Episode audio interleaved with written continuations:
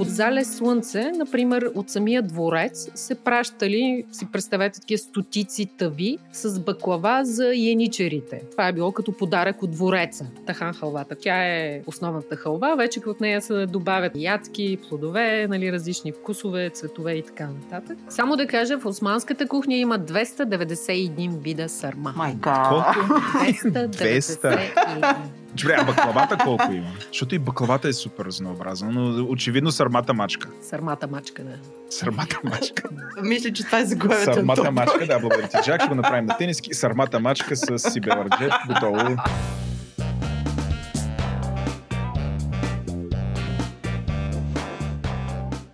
Здравейте! Вие сте с един лонг, лонг, лонг, лонг форм подкаст. Шегувам се. Вие сте с дропи чили. Ама пак се получи дълго. Приятно слушане.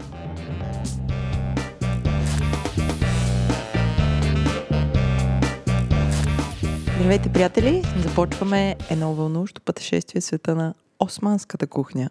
Сега, ако се чуете защо сме избрали тази тема коледно, искаше ни се да направим един по-различен брой от това да си говорим за 7 постни манджи, содени питки и чушки с боб.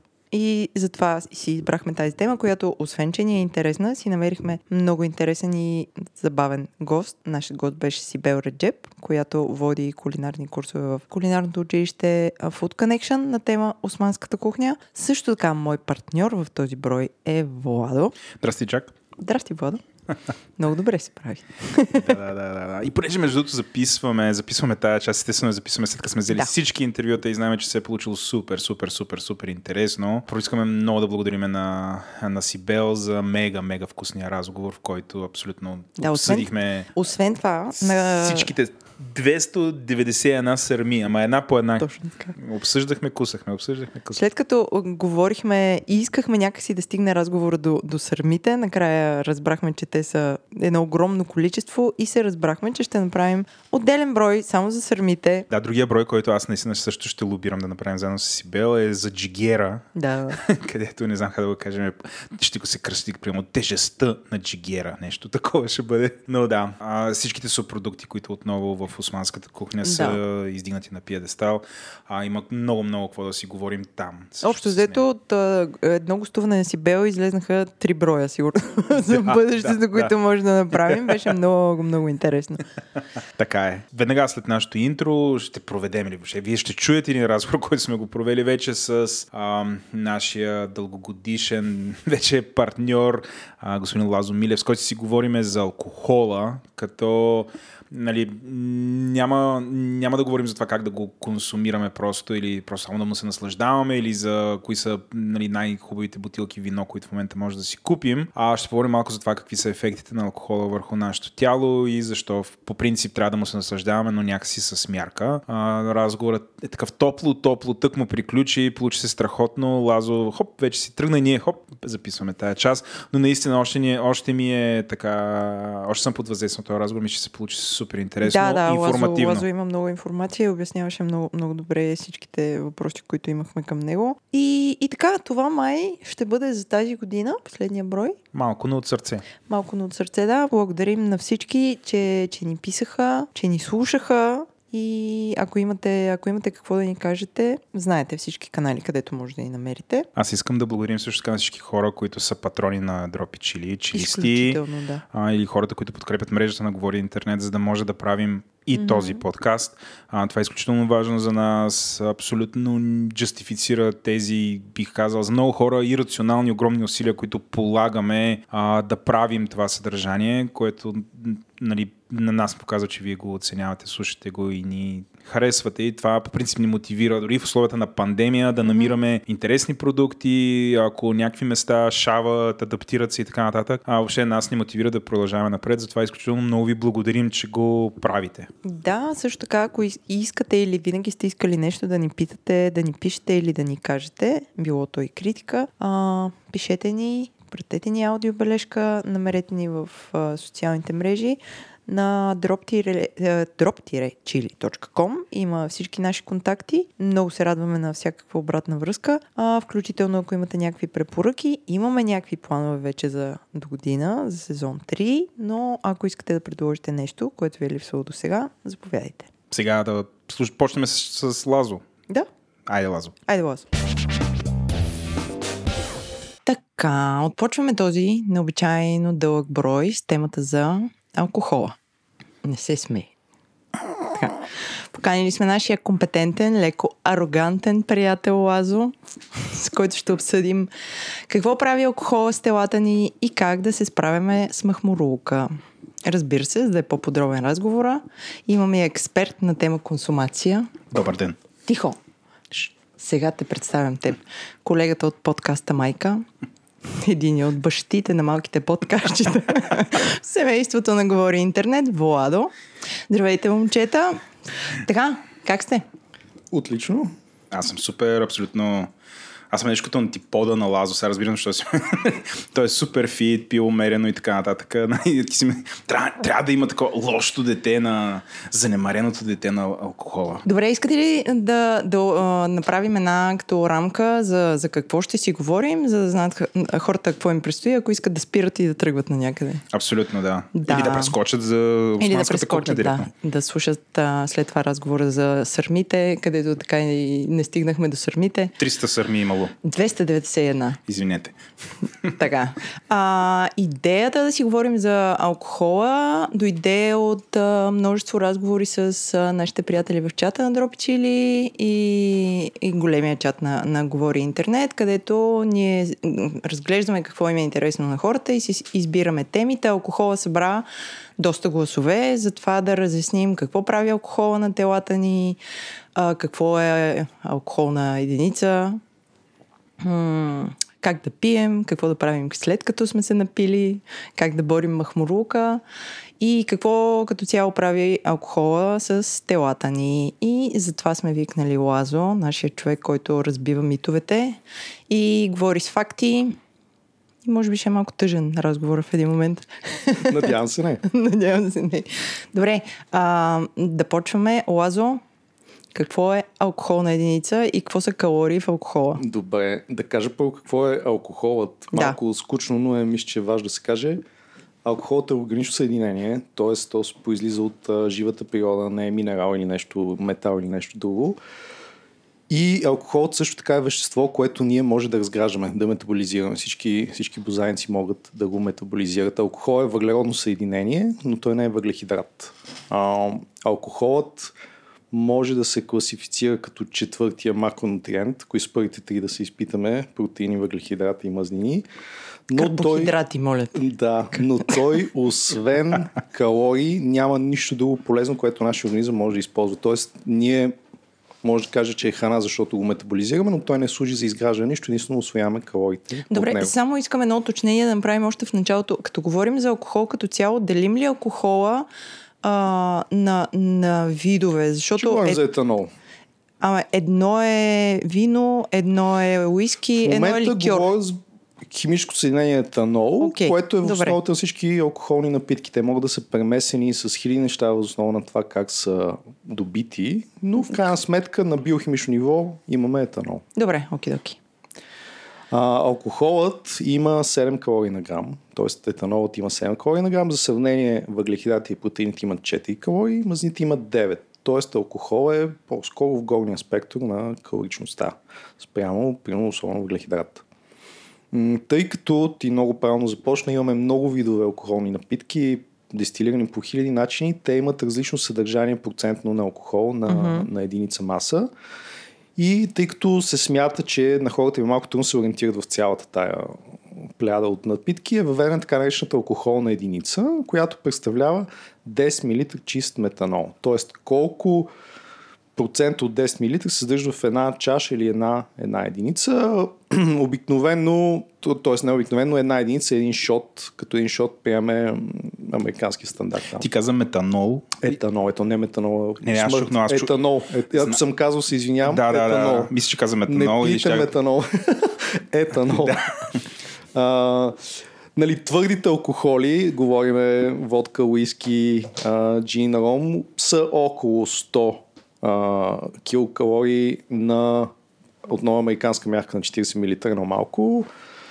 А, например, една чаша вино съдържа малко над две алкохолни единици и същото и за една бира, те са горе-долу равни.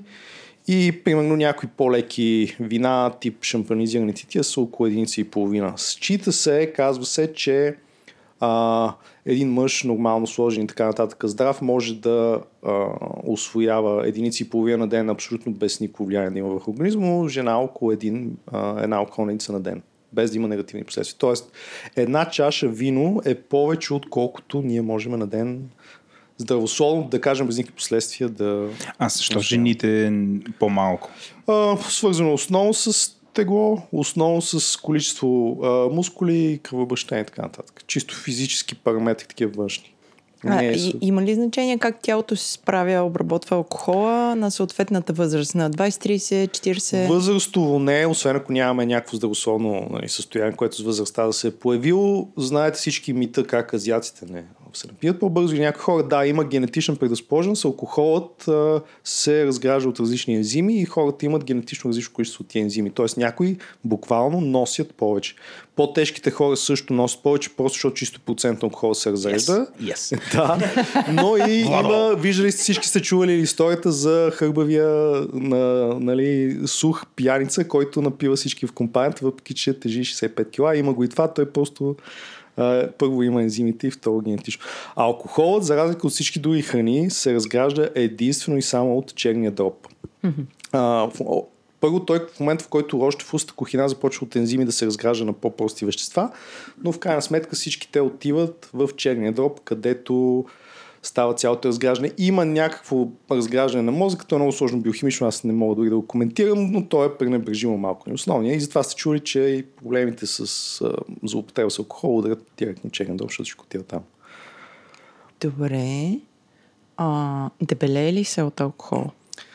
Дебелее се от алкохола по няколко причини. Първо самият той е калоричен. Тоест, чисто калориите, които алкохолът съдържа, допринасят за излишък на калории в организма, които а, се лепят. Второто, което е, че алкохолът потиска а, хормона лептин, който е хормон на засищането, т.е. в момента в който ние пием дори едно питие, м- чувството ни на ситост намалява и от тук е и алкохолния глад. Т.е. ние когато пиеме, организма ни чувства, че е гладен, въпреки че може и да сме се хранили. Доказано е също, че хората, които консумират алкохол, а, задържат много повече подкожни тластини. И не на последно място, алкохолът увеличава нивата на естроген с до 20%. Какво беше естроген? Естроген е женският полов хормон, който за мъжете е доста нежелателно да е в големи да, и другото, което алкохолът също може да доведе е гинекомастия или това са така наречените мъжки гърди. Всички смеят, защото вода да. се попипва. А, има, учените не знаят защо точно, но има такива нали, а, анекдотични данни, че алкохолът мазнините от алкохол се лепят повече на корема. Не е ясно mm-hmm. защо това е така, но сякаш това е факт. Точно да е. А, аз искам да те попитам нещо за метаболизма на алкохола. А, всичките неща, които ти казваш, нали, аз съм съгласен с тях. Съм чувал още едно нещо, което искам да чуя твоето мнение и то е, че алкохол е много вреден, защото бидейки токсин, нали, етанола конкретно, а, нали, организма, а, веднага като го засече, първата му работа е да се оттърве от него, с което тотално се предсаква начина по който организма трябва да освои. Всъщност ти ако се храниш, той ще гледа първо да метаболизира алкохола. Един вид алкохола се предрежда пред всички останали, бива обработен и изхвърлен, което нарушава обмяната на веществата и това също, също води. Има ли нещо вярно в това? Ли? На 100% е вярно, точно така. Тъй като е той се разгражда основно на две вещества, ацелталдехид и ацетат и двата са много силни токсина. Черният дроб иска да ги изчисти от организма, т.е. тя спира почти на 100% разграждат на всички друга храна докато не се освои целият алкохол в организма. Другото нещо, което се случва е, че за разлика от нормалната храна, която се освоява и през червата, т.е. тя първо се разгражда много, много, много, много, докато влезе в кръвта, алкохолът веднага влиза в кръвта и през червото, още и през а, а, слюнчите канали и така нататък и стига и много по-бързо до черния дроб. Така че да, това е абсолютно вярно и една от другите ефекти на напълняването се дължи на това, че всъщност метаболизмът ти се страда, т.е. той първо се грижи да се махне алкохола. А алкохолът като токсин се изхвърля по някакъв начин, най-естествено с урината, голяма част е с пота, затова е нали, тази миризма, така наречена бъчва на пияница, просто защото тези пари излизат. И не на последно място, като въглероден докис и пак ацеталдехид през дъха. И затова тези дрегери, които се използват полицайите, нали, там мита с дъвката или е, това не работи, просто защото самите ти бели дробове издишат въздух, който е богат на такива пари. Тоест, колкото е чисто стокохина, в момента в който алкохолът ти вече се разгажда в организма, ти ще покажеш на дрегера. Няма как да се измъкнеш. Бъстет. Бъстет. Няма спасение. Това може да ти помогне, ако си изпил една водка току-що, да не ти мирише устата, но почне ли а, освояването, метаболизирането на алкохола, вече ще покажеш. Да, да. Добре, приемаме, сега си правим експерименти, нали? Приемаме, че сме злоупотребили коледни партита АУ, попрекалили сме с алкохола. Какво е желателно да не правим на следващия ден? Имам предвид да, да се оттрепеш ли от ядене, защото той глада ще дойде несъмнено. И съответно, вероятно трябва да пиеш много повече вода, ако, ако си забравил случай да пиеш докато, докато пиеш алкохол. И, и така. И аз, преди да отговоря на този въпрос, всъщност, Ние с Владо се готвим за коледа. нали? Виждам, виждам, коледни партита нямаше, но за коледа ще си наваксвам. Отворил съм чеклиста, но ам, а Джак пита съвсем резонно за това какво да правим след. В големия въпрос Да. обаче за мен е какво да правим преди. Окей. И, и може ли да направим нещо така, че всъщност този шок за организма, нали, това натравяне, което ще си причиним, което нали, сега, между другото, ние си казахме, че трябва да кажем, че всъщност Да. тук не, не целим да гузним който и да е, нали, правим... Не, не, не. е, Просто да знаят хората какво се случва с телата им, ако, Абсолютно, ако аз се също наложи. а, консумирам алкохол, а, надявам се умерено, но обичам, не, не виждам нищо лошо в това. Така, Аз за, искам да го пакетирам този въпрос, понеже стана, а, стана дума какво да правим преди, по време и- и след като сме употребили алкохол, като сега дайте да уточним, че говорим сега с малко по-прекомерна употреба на, на алкохол, за да знаят хората, нали. Сега не говорим да се насвяткаш като ненормален. Нали, малко ти е кофти на следващия ден. Това е, бил си на парти. 200 мл. Почваме подред. Така, значи първо а, алкохолът е токсин. В момента, в който ние го изпиеме, много малко може да направим, за да намалим неговата токсичност. Тоест той така не ще се метаболира, за тялото ще се пребори с този токсин и ще го изхвърли. Това е, се случи. Ние какво може да направим? Ако първо консумираме храна преди това, все пак тази храна, която ще остане в стомаха ни, в червата ни, малко или много ще забави абсорбирането на алкохол, поне това, което минава през стената на червата. И в този ред на мисли ще даде време на черния дроб върху по-голям период от време да метаболизира също количество. Тоест няма да е върху 2 часа, ми ще го дължи примерно върху 4 часа. И по този начин ще го облегчиме. Мазнината в това отношение помага, както знаем, а, едно от малкото неща, които разтварят мазнината алкохол, т.е. той се свързва с нея и по-бавно се Трябва да уточниш каква мазнина, разбира се, защото А, не мисля, че олиото... един брой. Да. Между другото, всяка мазнина, защото мазнината има свойство да покрива стените на стомаха а, и за, този начин забавя чисто физически абсорбцията. Аз това, което, кое, което съм чел, разбира се, това преди, било преди доста време, е, че трябва да е наситена мазнина и че тя има Да. по-добър ефект. Със сигурност, да. Колкото е по-пълномаслена мазнината и животинско особено, има по-добър ефект. Да, в смисъл солети или някаква такава. С авокадо Или- ще стане ли? С авокадо ще стане, между другото, да. да.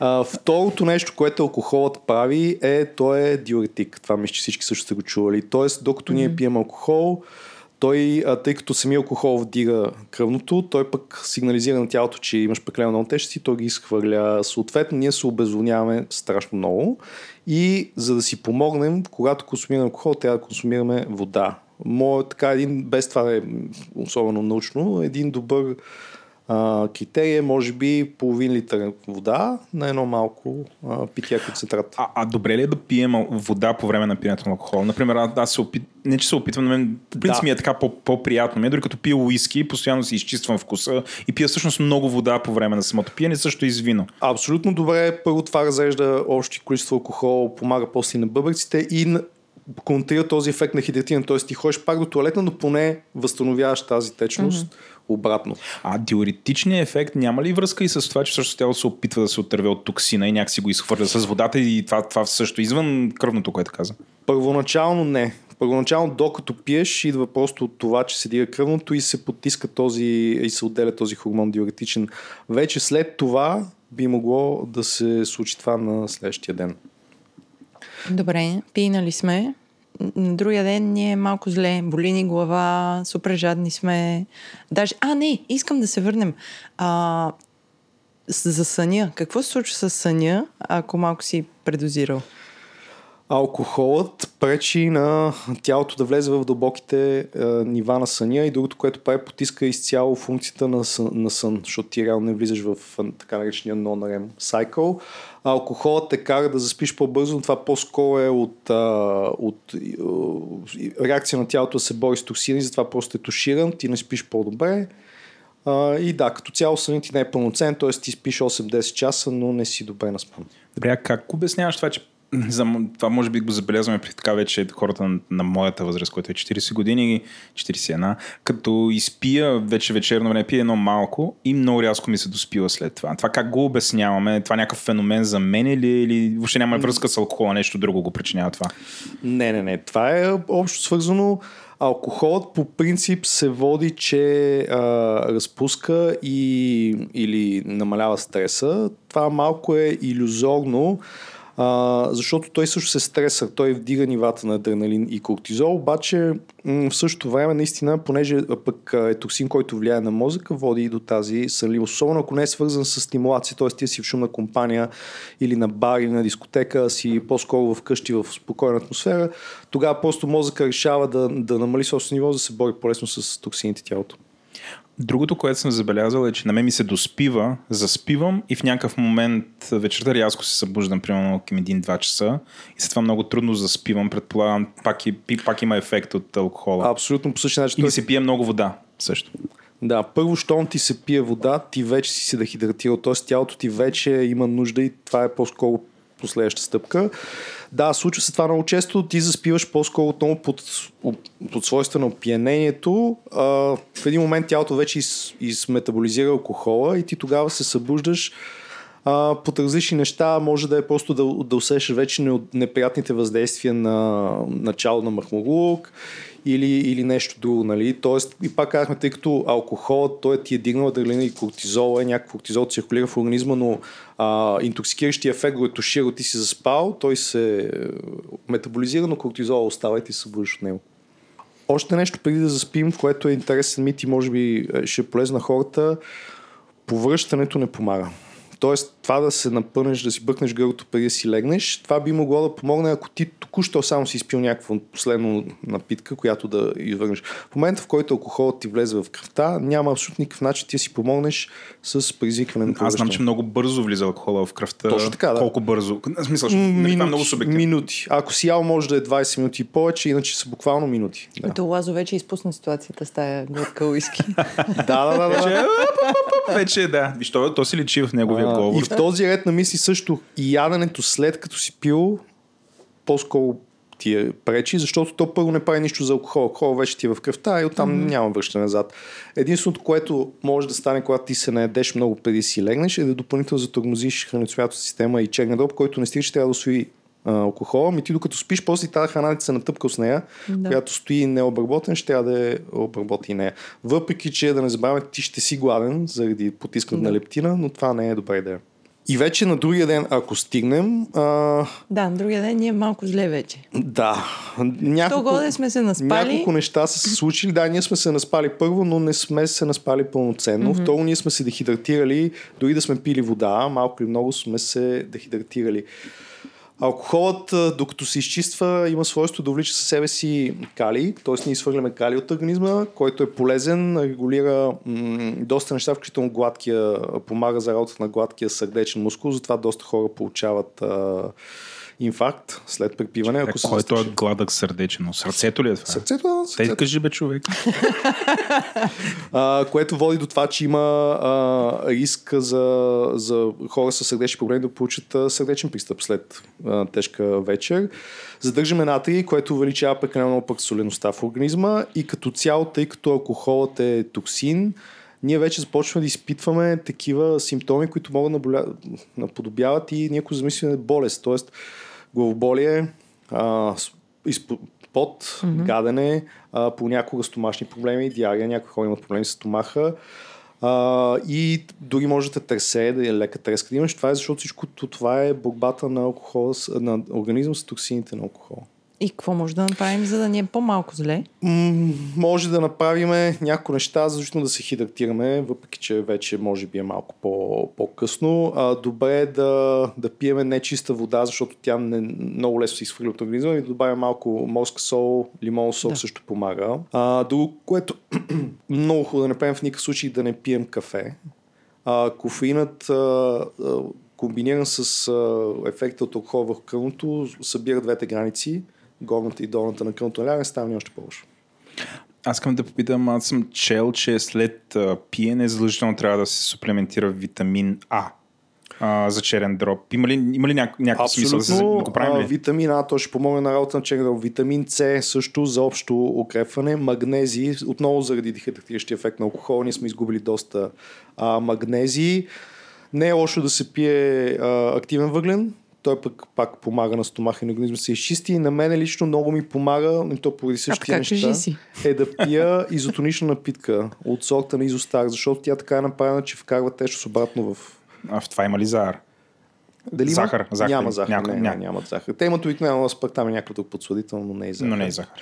А, нали, това вкарва обратно течност в клетките, възстановява част от тия минерали, които си изгубил докато си се дехидратирал и имат обикновено витамини, както ти каза, и А, и Б комплекс, и С в тия напитки и такъв тип. А, на пазара има разни продукти, като примерно има едно, ще се казваше рег- регенерил, хепа, които са някакви билки и такъв. Има ли смисъл от тия работи? Има, те съдържат пак част от тези неща, които казахме. Има някои а, аминоксини, които помагат, помагат ензимите, които разграждат алкохол. Не ги знам на Изус, трябва да ги гугувам, но да, има, има полза, включително разни неща, които се подават в аптеките като форма на изкохапши химия пълна, но те също да помагат, защото вкарват такива, такива неща в организма. Добре. А, как се отразява алкохол на калорийния баланс, искам аз да знам, като предлагам да дадем някакъв пример с, с, с а, нормален човек. Ето, фащаме го Владо. Най-нормалният човек. Да, който примерно трябва да яде 2000 калории на ден с неговите 75 кила.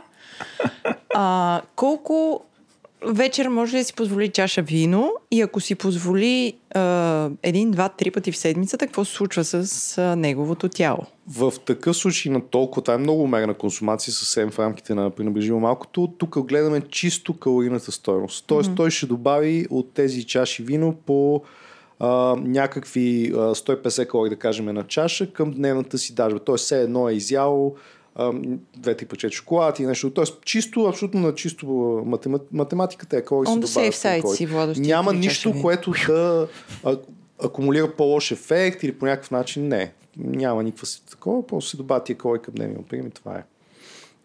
Добре, а- ако сме на някакъв по-специален режим, а, да хванем най-популярния кето, кетогенната диета или високомазнино хранене, или аз сега не мога да говоря за хората вегетарианци от първо лице, но дай да говорим за тия, за тия два начина на хранене, тъй като знаем, че те ограничават въглехидратите нали, до минимум.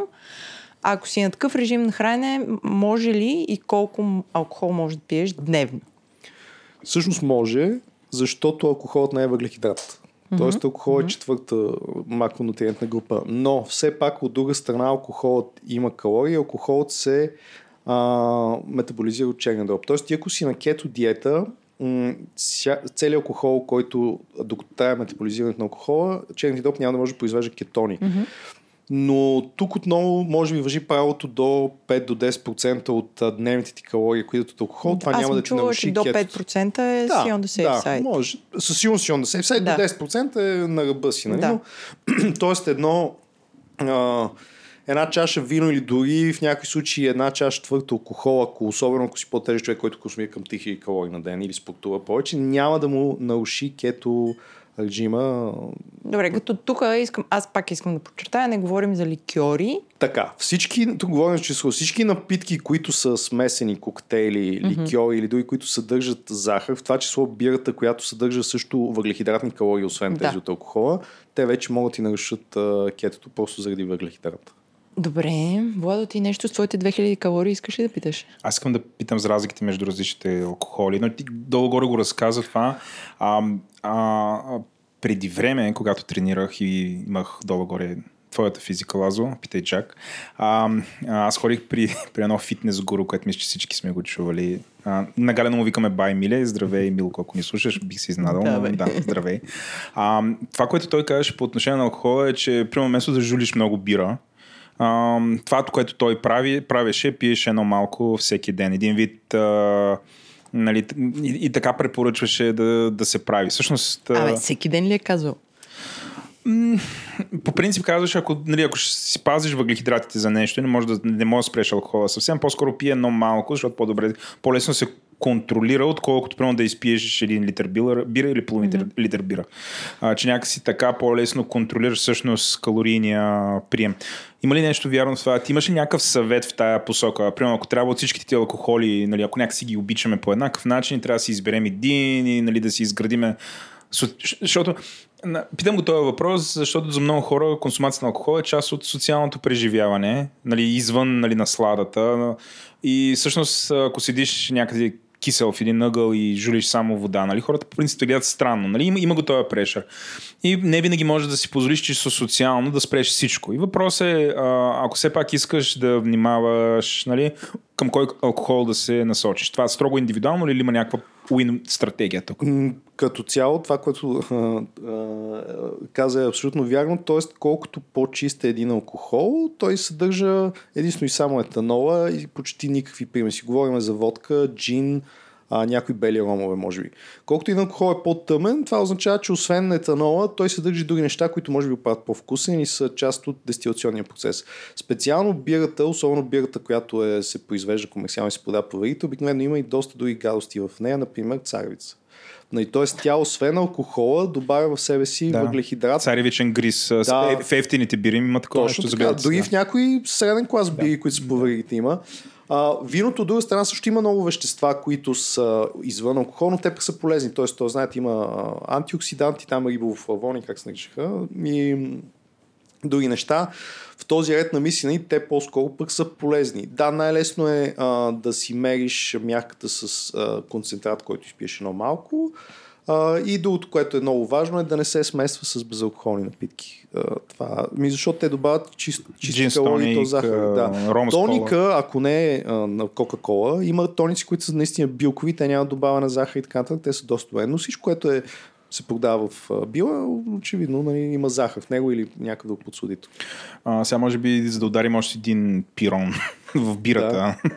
А, наскоро гледах, аз обичам YouTube, аз съм супер такъв милениал инфлуенсър, обичам да гледам филмчета и клипчета в YouTube и от време на време си пускам такива петте вредни неща на алкохола.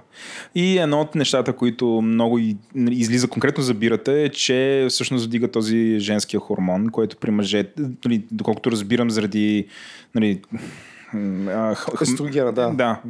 А, нали, и, и това се отразява също допълнително зле, и затова всъщност ние мъжете трябва много да внимаваме с бирата. Така е, целият, всички, всички алкохол го дига. Не, са, не съм подготвен да кажа, ли бирата го дига в повече или по-голяма степен, но бирата има някои други неща. Първо, тя е малко по-калорична, защото съдържа и други неща. Второ, тя е много лека за пиене и е много лесно да изпиеш голямо количество бира. А, самото количество течност е огромно, т.е. ти си надуваш нали, и стомаха. Бирата се абсорбира по-бавно, защото освен алкохол, ти- затова се чули, може би, че от бира, когато се напише много бавно се изтрезнява, защото тя съдържа хиляди неща в нея и много течности и това допълнително забавя абсорбацията и те държи много дълго време алкохолни глад. Така че всичко това е вярно. Да, и тъй като бирата може би е най-социално приемливия алкохол, нали, всеки една бира да пиеш така, така с приятели, с колеги и просто се консумира повече, отколкото ти би консумирал уиски дори в алкохолни единици. И за това е и този ефект. Не знам наистина дали като естроген има по-лош ефект, да речем, от други алкохол, но възможно. Ами, ще го проверим. да, ще ще го проверим, да. Аз имам въпрос за по- по-активните хора. Значи ти си активен човек, спортуваш, гледаш какво ядеш а, и си познаваш тялото. Mm-hmm. А, искам да, да разкажем по- по-подробно какво прави алкохола на активно спортуващи хора. Тоест, ако ти си бил на партията с нощи, а, по план утре трябва да, а, да тренираш, обаче си, си злоупотребил. Какво, какво се случва вътре?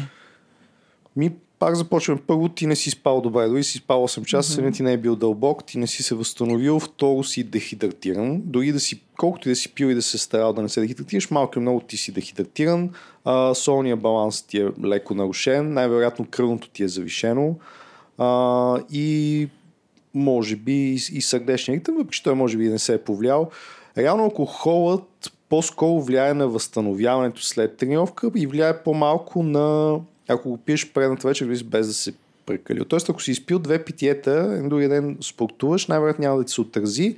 Повече ти се отрази, ако изпиеш две питиета след като си спортувал, защото всички тия, които първо високи кортизол ще намали отделянето на, на тестостерон, на хормон на растежа, няма да спиш добре и ти по-скоро няма да се възстановиш, но всяко едно положение ще ти намали а, производителността, да кажа, да, на следващия ден Добре, т.е. ако си сравни, ако не си прекалил, може да си тренираш. Отново се връщаме до тази мярка в началото с алкохолните единици, т.е. ти ако се вместиш в една-две алкохолни единици, mm-hmm. особено за активен мъж в добро здраве, това няма да се отрази наистина. Първо ти имаш добър метаболизъм, черен ти топ се предполага, че е в добро mm-hmm. здраве, нали, няма масни натрупвания и така нататък, т.е. ти ще го сравнително лесно ще го убиеш, като цяло си добре, като баланс на соли на витамини в организма, mm-hmm. т.е. организмът лесно ще се справи с този токсин. Вече ако това се случва редовно, тогава вече почне да имаш проблем.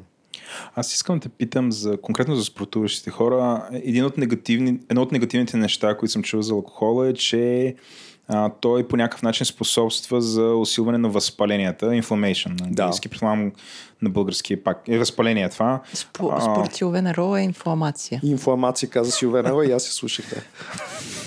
Тази, коя беше дамата от Мастер Мастер да, която ще живее вечно и така. а, а, нали, но тази инфламация, по принцип, тя е супер голям проблем за всички, но за, определено и за спортистите. А, това, а, тоест, тоест, ти си съгл... исках да ти питам, има ли нещо вярно в това? Абсолютно вярно. Значи, първо, най-малкото за това, че консумацията на алкохол ти дига адреналина и кортизола, особено вече, когато кортизола трябва да ти е на нула, за да може да се отделя мелатонин. Uh, най-малкото кортизол е стресов хормон, той вдига тия процеси в организма на такива възпалени инфламации. Uh, другото, което казахме вече, е нарушен баланс на солите в организма. Uh, мускулите са един от органите, който също съкръщават на мускулите изцяло такава реакция, която участват соли в нея. Uh, и в частност и калия и това също ти пече магнезий. Също се губи, когато се употребява алкохол заради дехидратацията, който също е ключов за мускулната работа. Така че да, всички тия фактори влияят.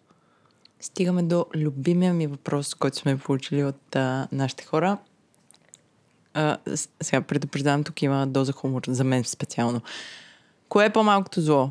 Всеки ден по 50 грама или в сълта да си отрежем главата с половин кило алкохол? Със сигурност всеки ден по 50 грама, просто защото черния дроб ще се справи с тия 50 грама за едно денонощие и няма, докато ако го стресираме, ще му е много по-тежко. А, сега, въпреки всичко, а, препоръките на всички хора са дори за хора, които съвсем умерено пият, че поне два дни в седмицата трябва да не консумираме, за да дадем време, т.е.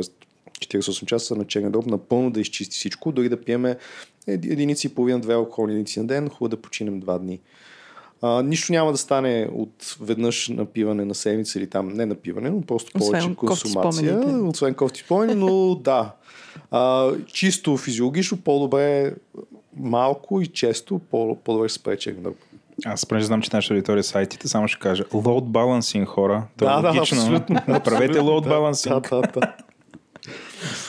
А, добре, кога, как да разберем, че нашето пиване през ден се е превърнало в алкохолизъм? Как разбираш? Какви са симптомите? О, не мога да кажа. Значи, Или, тоест тялото не, не ти дава нещо? Не, не, не, не. Това е тази зависимост преди всичко е психологическа. Според мен е индивидуална.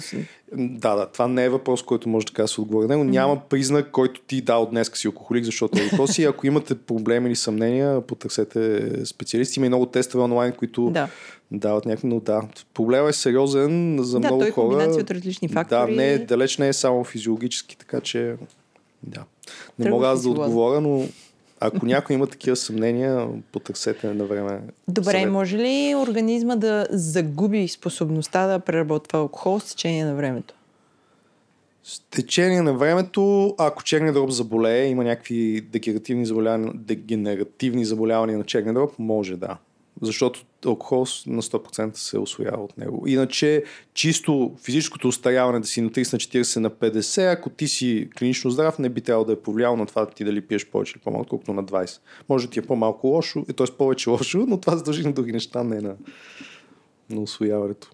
Има ли алкохол, който не води до мъх... махмурук? Не, всичко е етанол, всичко е токсин, различно се колкото е по-чист казахме, и то не заради самия алкохол, ами заради примесите, които биха натоварили допълнително дълба.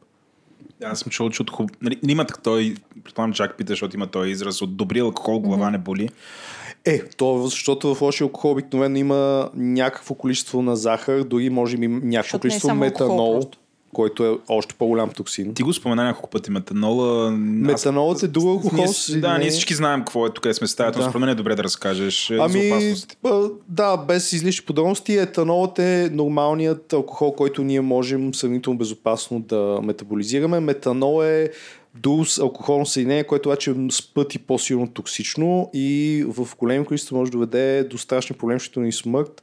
Обикновено се получава при недобра дистилация на алкохола. Сега пак биохимия да не навлизам в подробности, а не съм и в състояние, но да, то е нещо, което при недобросъвестно дестилиране, така че ментета на алкохол много опасни. Също и при домашно производство на алкохол, ако не се внимава при дестилация, съм чувал, че това нещо е доста голям проблем, особено при някои ръки, хора ослепяват и така нататък.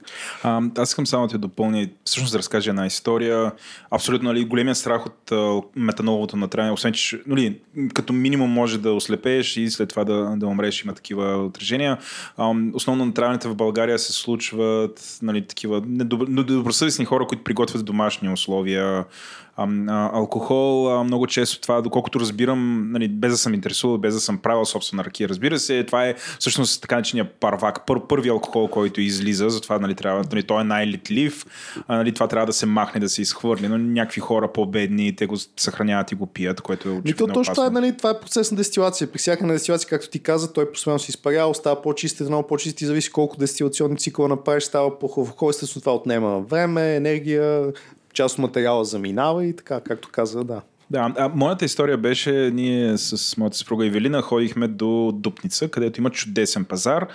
А, и там от едни баби, всяка баба продава в едни такива шишета от минерална вода, нали, по- половин литрови, а, продава ръки.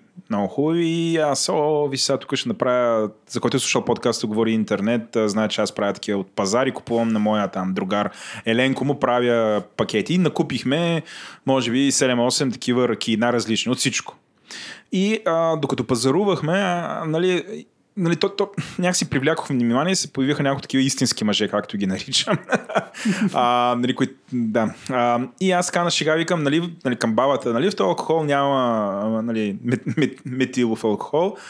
И човекът такъв се тригърна до мен и каза, а, той има, обаче да ти кажа нали, как да го оправиш. Значи, като си го вземеш това нещо, първото нещо, нали, вземи и си пия тая ракия в един така широк съд като тава, изчакай 24 часа, а след това си я пия абсолютно. Другия чалъм е, взимаш и я загряжа много висока стойност и а, нали, и така, и, той, и, и отваряш горе, той излита алкохола. И аз само като го чух това, върнахме се тук и ги изхвърлихме. Да, да, да. Значи, т- да, тя пава метанола, се изпарява на по-ниска температура от етанола, той затова и работи дестилация, но това си е малко хазар. Просто да, си казах, о, човек, не, и ги, да, из, Да, да, да, из, да. изхвърлихме ги тези неща.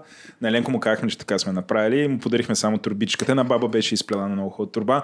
Но да, а, тук е просто към нашите слушатели хора, наистина, а, внимавайте къде си купувате алкохол, а, как го правите, нали, метилови алкохол, ако не ви е попадало това като тема, нали, образовайте се по темата и си пазете от него.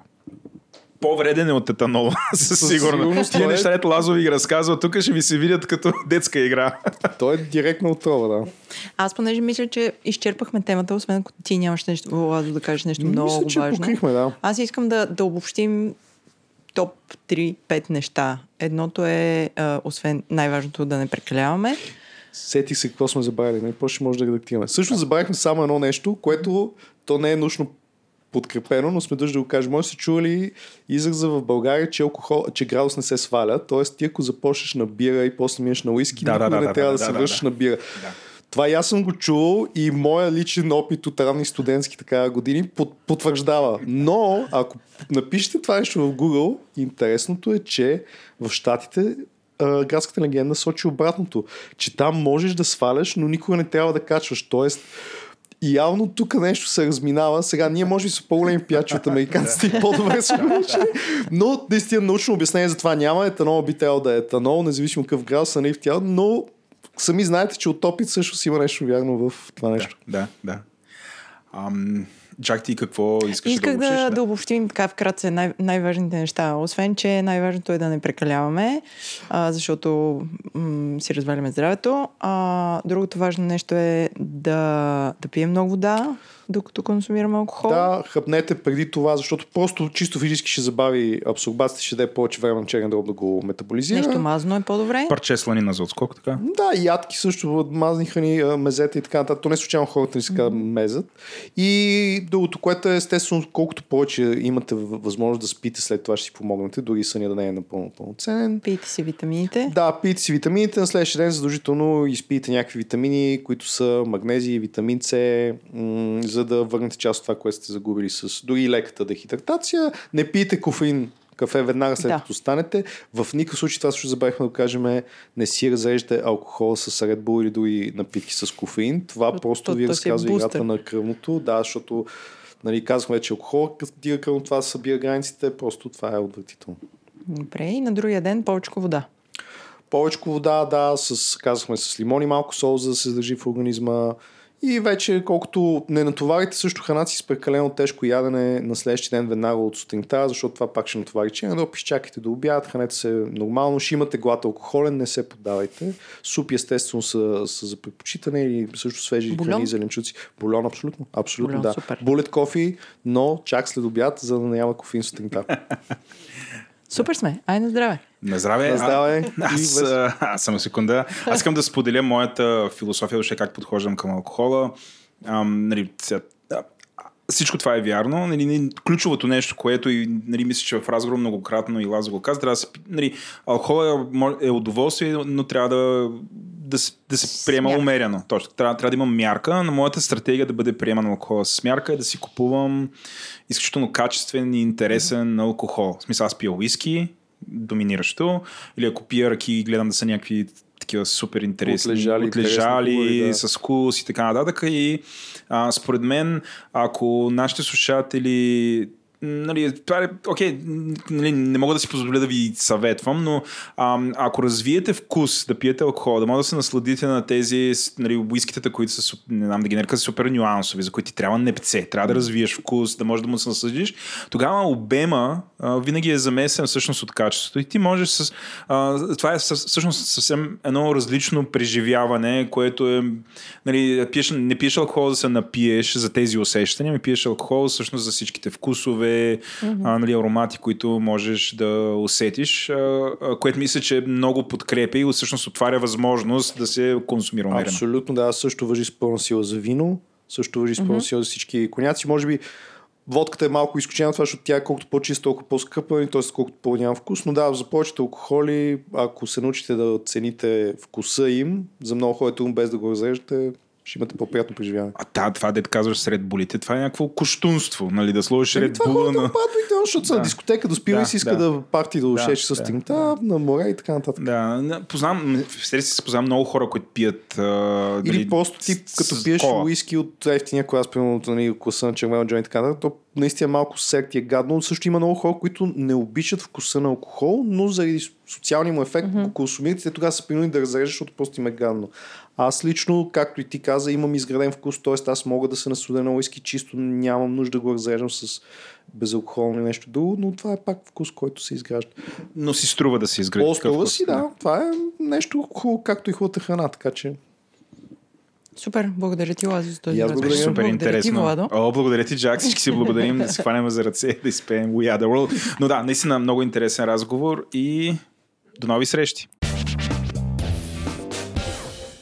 Сега започваме интересния разговор с нашия гост Сибел Реджеп, с която, за да ни е още по-интересна коледата, ще си говорим за османската кухня. Сега Влада трябва да се посмее тук. А, да, с мен, освен Сибел, е и Владо Мултикултито, нашия репортер за по-интересна кухня. Владо, може да се представиш ти първо. А, здравейте, ако не сте не сте ми свикнали с гласа. Аз съм Владо, по-известен като Владо отговори интернет, но понякога и репортерствам за дропи чили, като а, ходя на, на места, които са особено вкусни и са, бих казал, нещо различно от така наречената европейска кухня, макар че не само, но със сигурност нещо, което е различно от българската кухня, ми е супер интересно темата на този епизод ми е толкова интересно, че такъв се примолих на Джак, приритах, казах, моля ти се, Джак, ще ти дам тук две кила баклава, само и само включи ме, уреди ме. И аз веднага а... клъвнах, като чух две кила баклава. Джак абсолютно, на, само като и покажете захари, абсолютно дръпва плувката, така че да, затова аз съм тук. Супер се супер се радвам, че имам възможността някакси да следя този разговор отблизо и да имам възможността да науча толкова много, всъщност за една от най-вкусните кухни. А, нали, аз в принцип наричам турска кухня, вече османската да. кухня ще ми е ужасно интересно да уча още повече за нея. И сега да дадем думата на Сибел да се представи. Ние я знаем задочно от, а, от едно друго място, обаче знаем, че тя води курсове в Food Connection на тема османската кухня. Давай, Сибел, Разкажи повече за теб. Добре, ето ме и мен. Здравейте на всички. Както смисъл сподели Джак, аз съм любител кулинар. Смисъл, нямам никакви професионални претенции и интереси в тази посока. Изцяло съм такъв човек хедонист, който иска първо да яде вкусно и за да яде вкусно има интерес към храната. Живяла съм 13 години в Истанбул и може би покрай този опит, тази част от живота ми съм се запалих покрай готвенето, кухнята, историите свързани с храната, защото всички ние, когато седнеме да хапнеме заедно или да готвиме заедно, винаги има някаква история в това, нали? Никога не е само ядене. Се, се забавлявам с, с храната като цяло. А кои, кои 13 години си, си живяла в Турция? Ами от средното си образование и университетските години, всъщност. Uh-huh. В годините, в което се оформя непцето. Аз, аз веднага се сещам за един въпрос. Нали знаеш в България как имаме кошмари от детството си, свързани с някоя манджа? Нали, мляко сури с а, пиле фрикасе. И, има ли такива неща при теб? С, О, ами, с честно кухня? казано няма. Но според мен е причината е, че аз, когато бях в детска градина, майка ми беше директор на тази детска градина. И според мен нито една от лелките не ме е карала да ям на сила нищо. така, така си го мисля, най-чисто някакси подсъзнателно, фруидистки, според мен идва от това, да. че съм имала свободата да казвам не, не искам пиле фрикасе. Ето, при... започваме с привилегиите. Да, така късмет. да. Но първо искам да ви благодаря, че ме поканихте. Честно казано, аз се вълнувам много. И а, така да съм най-накрая част от общността и от света на Говори интернет частност на Дропи Чили. И ми е леко притеснено сега, като разбрах, че Владо е такъв експерт по мултикулти, пък аз никога не съм го готвила и как, как сега? О, това не е така си, Бел. А ти едно време направи, на... Оф, не се сещам къде, но едно дето беше за вино и ти направи една нещо като вечеря и там съм ял твои неща, включая съм ял твоето кюнефе. Е. Това беше, де, за може би при 8 години, ако не е, греша. Значи, и беше, беше страхотно. Аз тогава следя твоята, не знам, твоите изяви, нали? Или съм фен на тази сцена. Но не се преценявай, аз съм от тия хора просто ядат, но не мога да разкажа кое, а, кое е доброто и кое е... Като, Владо, като спомена кюнефето, аз започвам веднага отзад напред, разбира се. Е един от най-интересните въпроси, е не, един, първият въпрос, който получихме, когато анонсирахме в чата на Дропичили, че си Бел ще ни бъде гост, беше от а, Иван Ненков, който зададе въпроса ребром, кога си Бел ще раздава благотворително кюнефе? Да, и, и това е единствения въпрос, който всъщност искаме да ти зададем. Отговаряш и това беше... Или, давай. или чакате кюлефът. Или поне кога ще започнеш да го предлагаш срещу да почнеш да го продаваш. Ами, първо кюнефето няма как да се продава с оглед на това, че всички, които са го вкусвали, знаят, че то се сервира топло, горещо, нали? Правиш го и сега и веднага трябва да се яде. А, относно конкретния въпрос на Иван Ненков, а, мисля, че не знам как да отговоря, честно казано. Това малко личен и интимен въпрос ми звучи. Добре, значи, говорейки, че това нещо трябва да се яде топло и сега на място, а, даваме веднага задача на Влада да намери място, където ти да го сготвиш. Ще направим една сергийка отпред. Нали? Записвам си, записвам си така. Какви да има всички мерки за безопасност и, и го правим. До година Да. ще го планираме, може за моят рожден ден да го направим. Имаме план. Ми, аз имам специално, имам си пресен кадаи, в който си държа и ход, може би в разговора по-късно ще стане въпрос нали, за шопинга, за кулинарния шопинг в Одрин, Да. купено от Одрин. Също така в Одрин има един малък магазин, в който продават а, такива всякакви млечни продукти, сирена, кашкавали, които са местни от някакви ферми. И открих един домаш, едно домашно сирене, което е за кюнефе, т.е. специално сиренето, което ста уникално, уникално става. Просто, Владо, ела, чакам те след подкаста. Аз знам, знам къде ще бъдеш ти. Това е вече съвсем. Сега хората ще съвсем ще изперкат, ще решат, Да. че такива нали, сутрин, като, като излезеш, аз някакъв храст такъв те дебна и како, како да е малко. но, да, но, Така че на Ненков в подходящ момент, в подходяща ситуация ще, ще споделя кюнефе с него. А, добре, аз сега още в началото на интервюто искам да те питам един малко по-сериозен Да. въпрос. А, и може би трябва веднага да го обясним. И затова го питам сега. Въпросът е, каква е разликата между турската кухня и османска? Това е според мен всички си го задават, нали, аджиба, защо османска кухня и каква е разлика? Какво, какво повече, какво е по-различно? Ами тя, както се казва, разликата е институционална. А, нали, сега няма да влизам в исторически факти и така нататък, но всички горе-долу сме запознати за периода на Османската империя. Не само този, който е на Балканите, като цяло. И като се каже османска кухня, в нея се има предвид Балканска, Средна Азия, Близък изток, Анадола, което е слаш равно на Турска, Северна Африка, Средиземноморие, в смисъл целият този географски обхват е допринесъл, е развил и е дал своето, своето си за развитието на тази кухня. В Турция, като цяло турската кухня, се разбира анадолската кухня, защото самото турско племе, турските племена са живеели в Анадола, те и османците, нали, са едно от тези семейства, които са живеели в Анадола Да, и после, нали, с течение на обстоятелствата са се развили.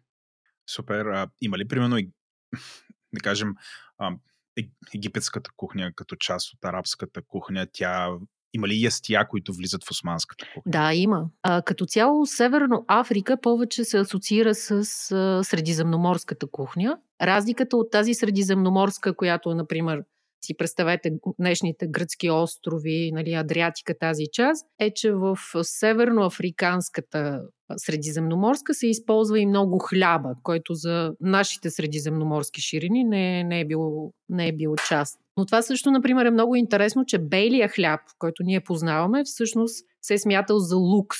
И той се е консумирал само от, да кажем, от дворцовата кухня и от тези конаци, нали, другите дворци, които са живеели така по-богатата и привилегиованата прослойка.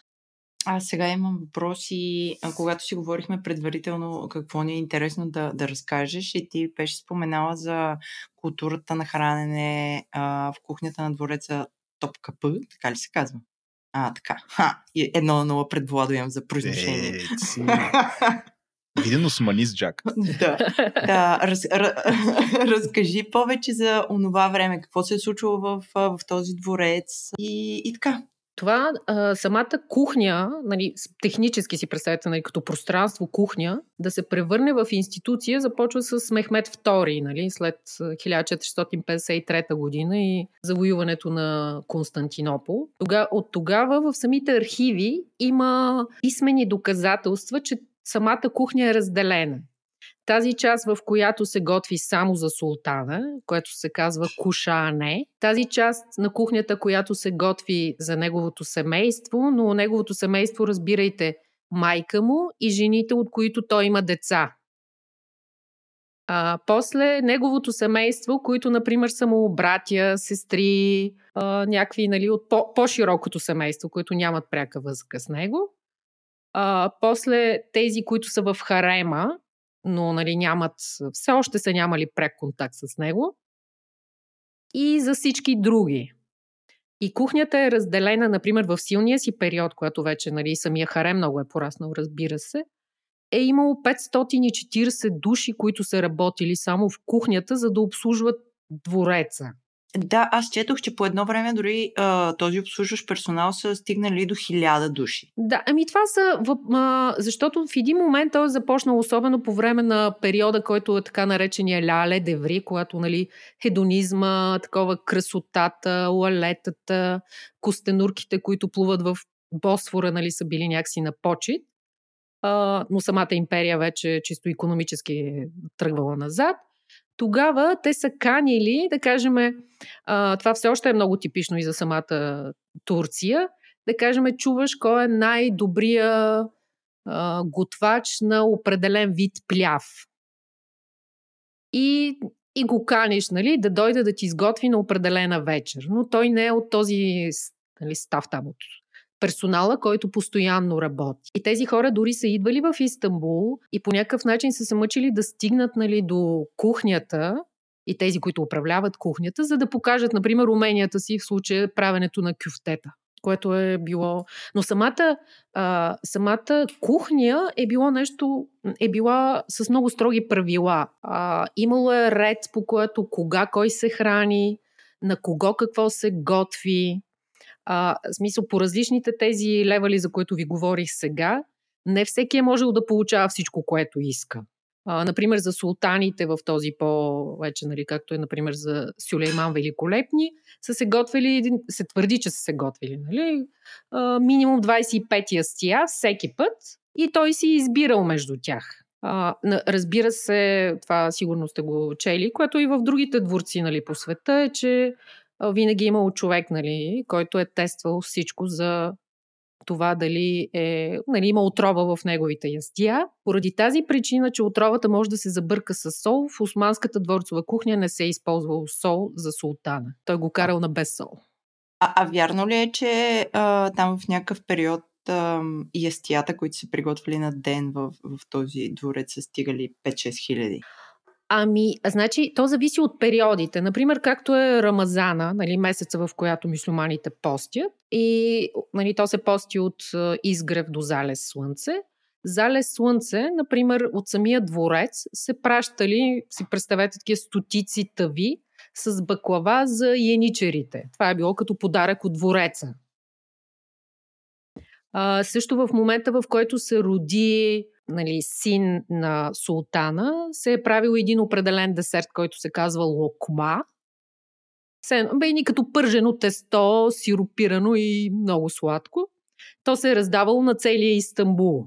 Но в такива конкретни ситуации, също когато са тръгвали на поход, нали, такова на военен поход, който те са продължавали между година и половина-две, при тръгването на войската, нали, в момента в който тръгва султана, се готвило пиляв с някакво месо, нали, ориз с някакво месо и се е раздавало, за да знаят всички, нали, че той тръгва и ще завоюва нови земи и нови земи. Не, има много символика в нещата, които са, са правили и като, нали, като храна. Да, защо точно ориз с, с пиле? С месо. Има ли някаква история? С месо, извинявай. Има ли някаква история за това, която да ни разкажеш? Ами чисто не съм намирала история за, за пилява и защо са избирали пляв, но в, в, турска, нали, в османската кухня пилява, но не само с белия ориз, ами всякакви видове, нали, с булгур, с кафяв ориз, нали, различните му вариации, е ястие, което се яде на, смисъл, на всяко сядане. В началото Османската империя в самия двор хората се ядяли само на закуска и на вечеря. Нямало е обяд. И обяда идва след като са дошли първите европейски посланници. Всъщност това идва от Европа да се види, че и на обяд се яде. А, а това за неяденето на обяд, това е защото, примерно, това е някаква традиция от когато, да кажем, османските племена са били така, на кон. Не знам, те, те били ли са да. номади?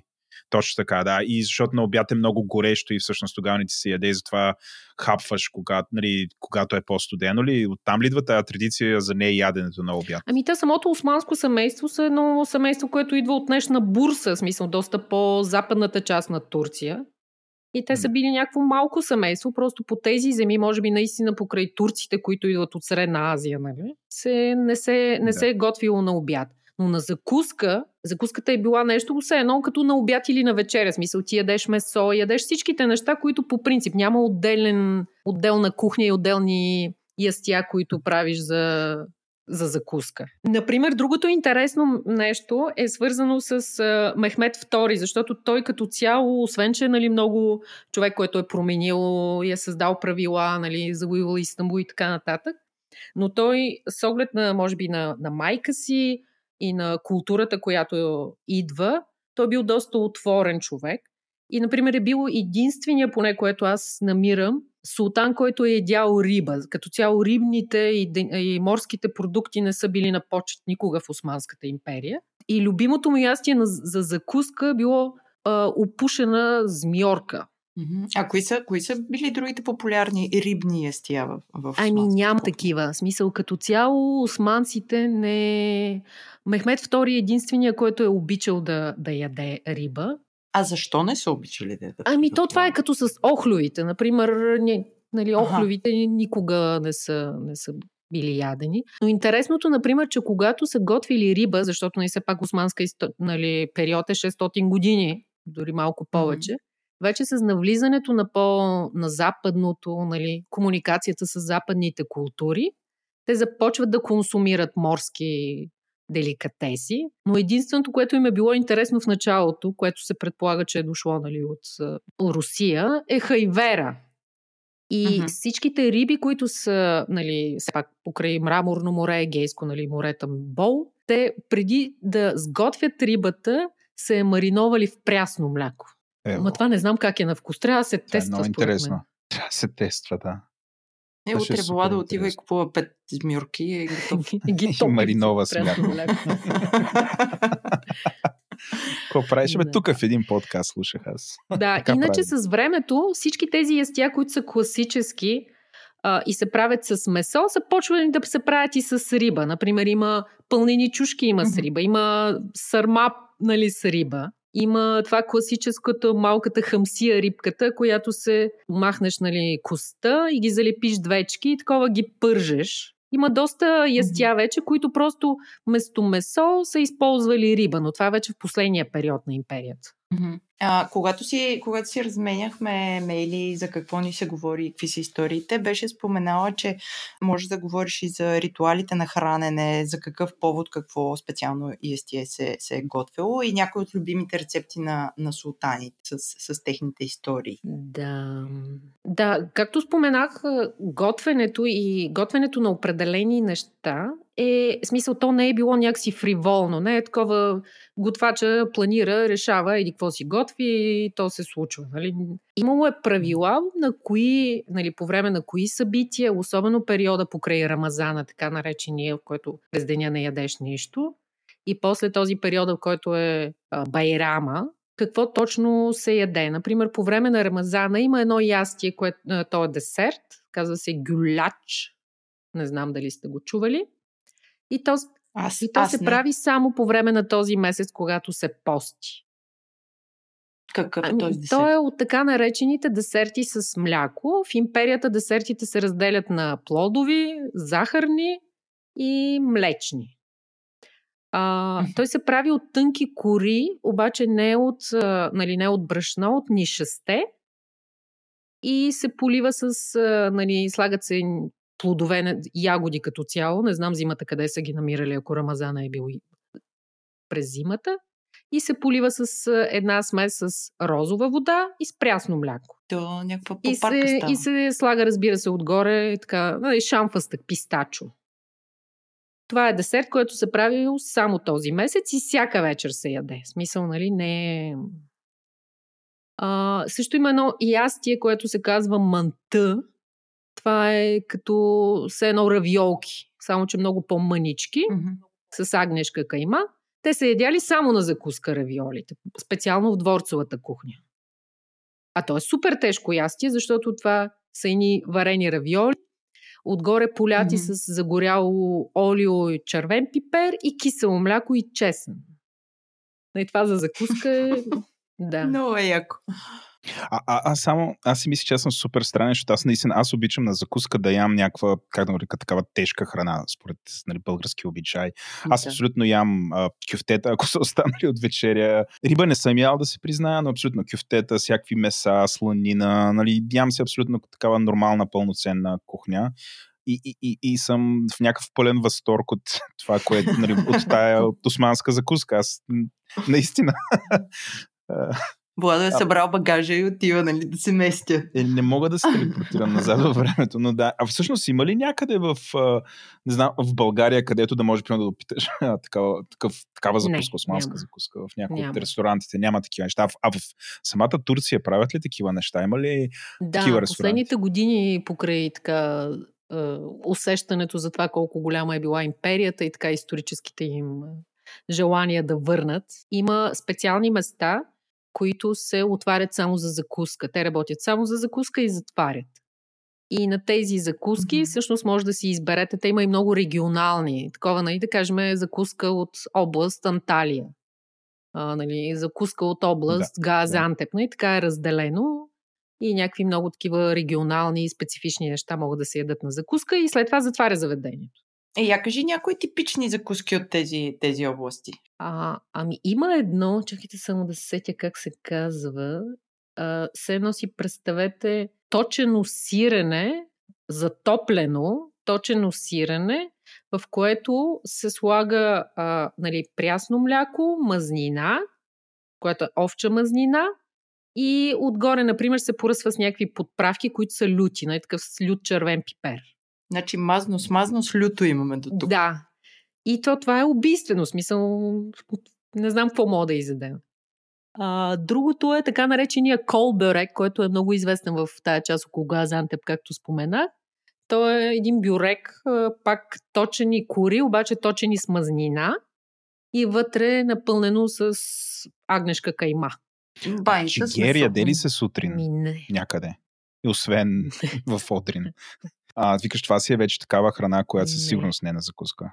Или въобще всичките дреболи и субпродукти, те Ами самите субпродукти като цяло много са се консумирали още в, нали, в периода преди да, нали, смисъл, преди империята да, да стигне до, до Истанбул. Сега, като цяло това е определящия момент за османската кухня преди Истанбул и след Истанбул. А, Мгм, и преди Истанбул, защото нали, турците, османците са си били в Анадолу и малко нали, вече са били в, на Балканите, са били тук нашите земи. А, тогава а, дреболиите и концентрирането на месо е било много силно. Дори държавата тогава е субсидирала храненето и купуването на овче или там агнешко месо. Затова, например, пилетата в този период въобще не се използват в османската кухня, защото държавата е плащала, за да можеш ти да си ядеш агнешкото. На сега като е пораснало малко повече, вече не било невъ- възможно това да се прави. Добре, Чак. айде, айде, да, да се върнем в двореца, че ми е интересно. Аз така, нали... Хубаво ми е двореца. А, И на тях им е било хубаво. а, а, да, да, да ни разкажеш за продуктови, продуктите, които са използвали там, какви, какви продукти изобщо са използвали и какво най-често се е готвило и след това да отидем към а, кухните на малцинствата, нали, да, да слезем при нормалните хора. Ами, а, както споменах, че дворцовата кухня е разделена чисто институционално на няколко части. А, тук, спрямо всяка отделна нали, кух- кухнята на султана, кухнята на неговото семейство и така нататък, има разпределение на продуктите. Нали, кой какво може да яде. А, преди а, нали, да започне самото разширяване на Османската империя към Близкия изток и Северна Африка и тези, които са пътищата нали, на подправките, тогава се е готвило много бейсик от гледна точка нали, на продукти. В смисъл две неща смесваш и готвиш. Нали, да кажем месо и с, нали, с брашно нещо направено или с ориз. А. И обаче в момента, в който нали, се завоюва Северна Африка, а, вече всички тези, например, зеленчуци, които са нали, патладжана и чушките, нали, средиземноморските покрай Егейско море, всички вече влизат в кухнята и тя става доста по- по-атрактивна. До този период се е готвило само с месо и с ядки. Колкото по-напред в ерархията, то, с толкова повече ядки и толкова повече разновидности. Но ядките в един много дълъг период са били основата на всяко ястие. И на десертите, и на основните. Добре, сега и, а, с, с плодове много неща са правили, сушени плодове. Каква е там аферата? Ами то, сушените плодове като цяло е такава култура, която е а, в смисъл тя като паралелно на ядките, защото ти изсушаването на както е било изсушаването на месото, изсушаването нали, на плодовете, идват от, от Средна Азия, нали, откъдето идва самото, самите турски Мгм. племена идват. И това е нали, културата, която те всъщност по този начин са съхранявали по-дълго време конкретните продукти. А, но покрай вече раз, нали, развитието на културата, на, на готвенето и на кухнята и, и на самата империя, те все по-малко са започнали да използват ядките и сушените плодове в основните си ястия, нали, в солената храна, а са ги концентрирани само в, а, в това, в десертите. Но другото е, че те а, като цяло самите подправки са ги използвали повече за, за шербети. Шербета е тотално отделна категория в османската кухня, защото шербет се е пил след всяко ястие. В смисъл, представете си, ядете аглешко печено, пиете чаша розов шербет. След него ядете пиляв, пиете друг шербет. шербет. Нали? Това е било някакси пагубно според мен, но те са, така са живеели. В смисъл, подправките, билките са били концентрирани само в правенето на различни видове шербети. Аз, понеже не съм много наясно те а, какви подправки са, са ползвали, може ли да разкажеш кои са най-често използваните подправки а, и как, как са да, как са ги слагали в различните манчи? А, както споменах, те не са... И кое с кое са смесвали? Да, ами те не са използвали много подправки. А, това с подправките идва доста по-късно и повече са били концентрирани в подправките, например, специално в черен пипер, канела, карамфил и кимион. И някакъв микс от тези да са в едно, се едно си представи, някакъв микс от подправки. А, но основата в османската кухня е било, че никога подправката не трябва да е по-силна от вкуса на основния елемент на ястието. Мисъл, не трябва ти да усещаш повече подправката, отколкото вкуса на, я, на месото, например. А сумака, освен за салати, е, ли Ами да, в смисъл, то сумака се използва адски много от гледна точка на това, че е така, тази естествената киселина, която да, предполагам, че всички сте използвали сумак. място? Да, Владо, аз знам, че много ползва сумака. Аз сутрин се съб- събуждам. Хвърля една лъжица сумак. За отскок така. А, и Да. сумака идва от средиземноморската кухня. В смисъл, там а, достига до, до османската. И се смята за един от те от здравословните нали, подправки, които нали, помагат и на храносмилането, нали, правят те по-красив, лекуват рака и всякакви други неща. Нали, някаква Да, така вълшебна да, да. е било. И се използва най-често, освен и с салатите, за пълнените сушени пътладжанчета. Не знам дали сте яли. Супер вкусно ястие. Не, я кажи как се прави. Ами, купуваш, отиваш до Одрин и си купуваш сушени, пълнени, си- сушени пътладжанчета. Първа стъпка. Така. След което а, имаш агнешка кайма, имаш кедрови ядки, имаш а, такова сушен а, стафиди от те малките, сумак, ориз и черен пипер. И това пълниш а.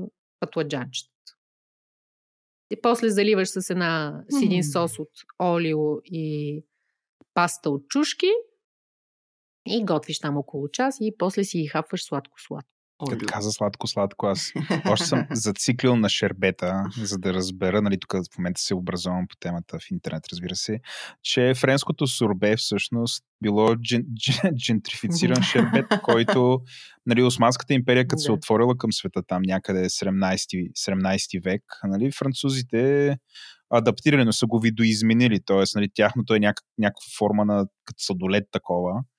А, и, и нали, так, така всъщност явно нали, е всъщност тази кухня, не само с това, разбира се, но ето някакъв пример, в който тя не е просто осман, нали, тя е повлияла до голяма степен европейската. Между другото, може да има някакви хора, които ни слушат и да не знаят какво е шербет.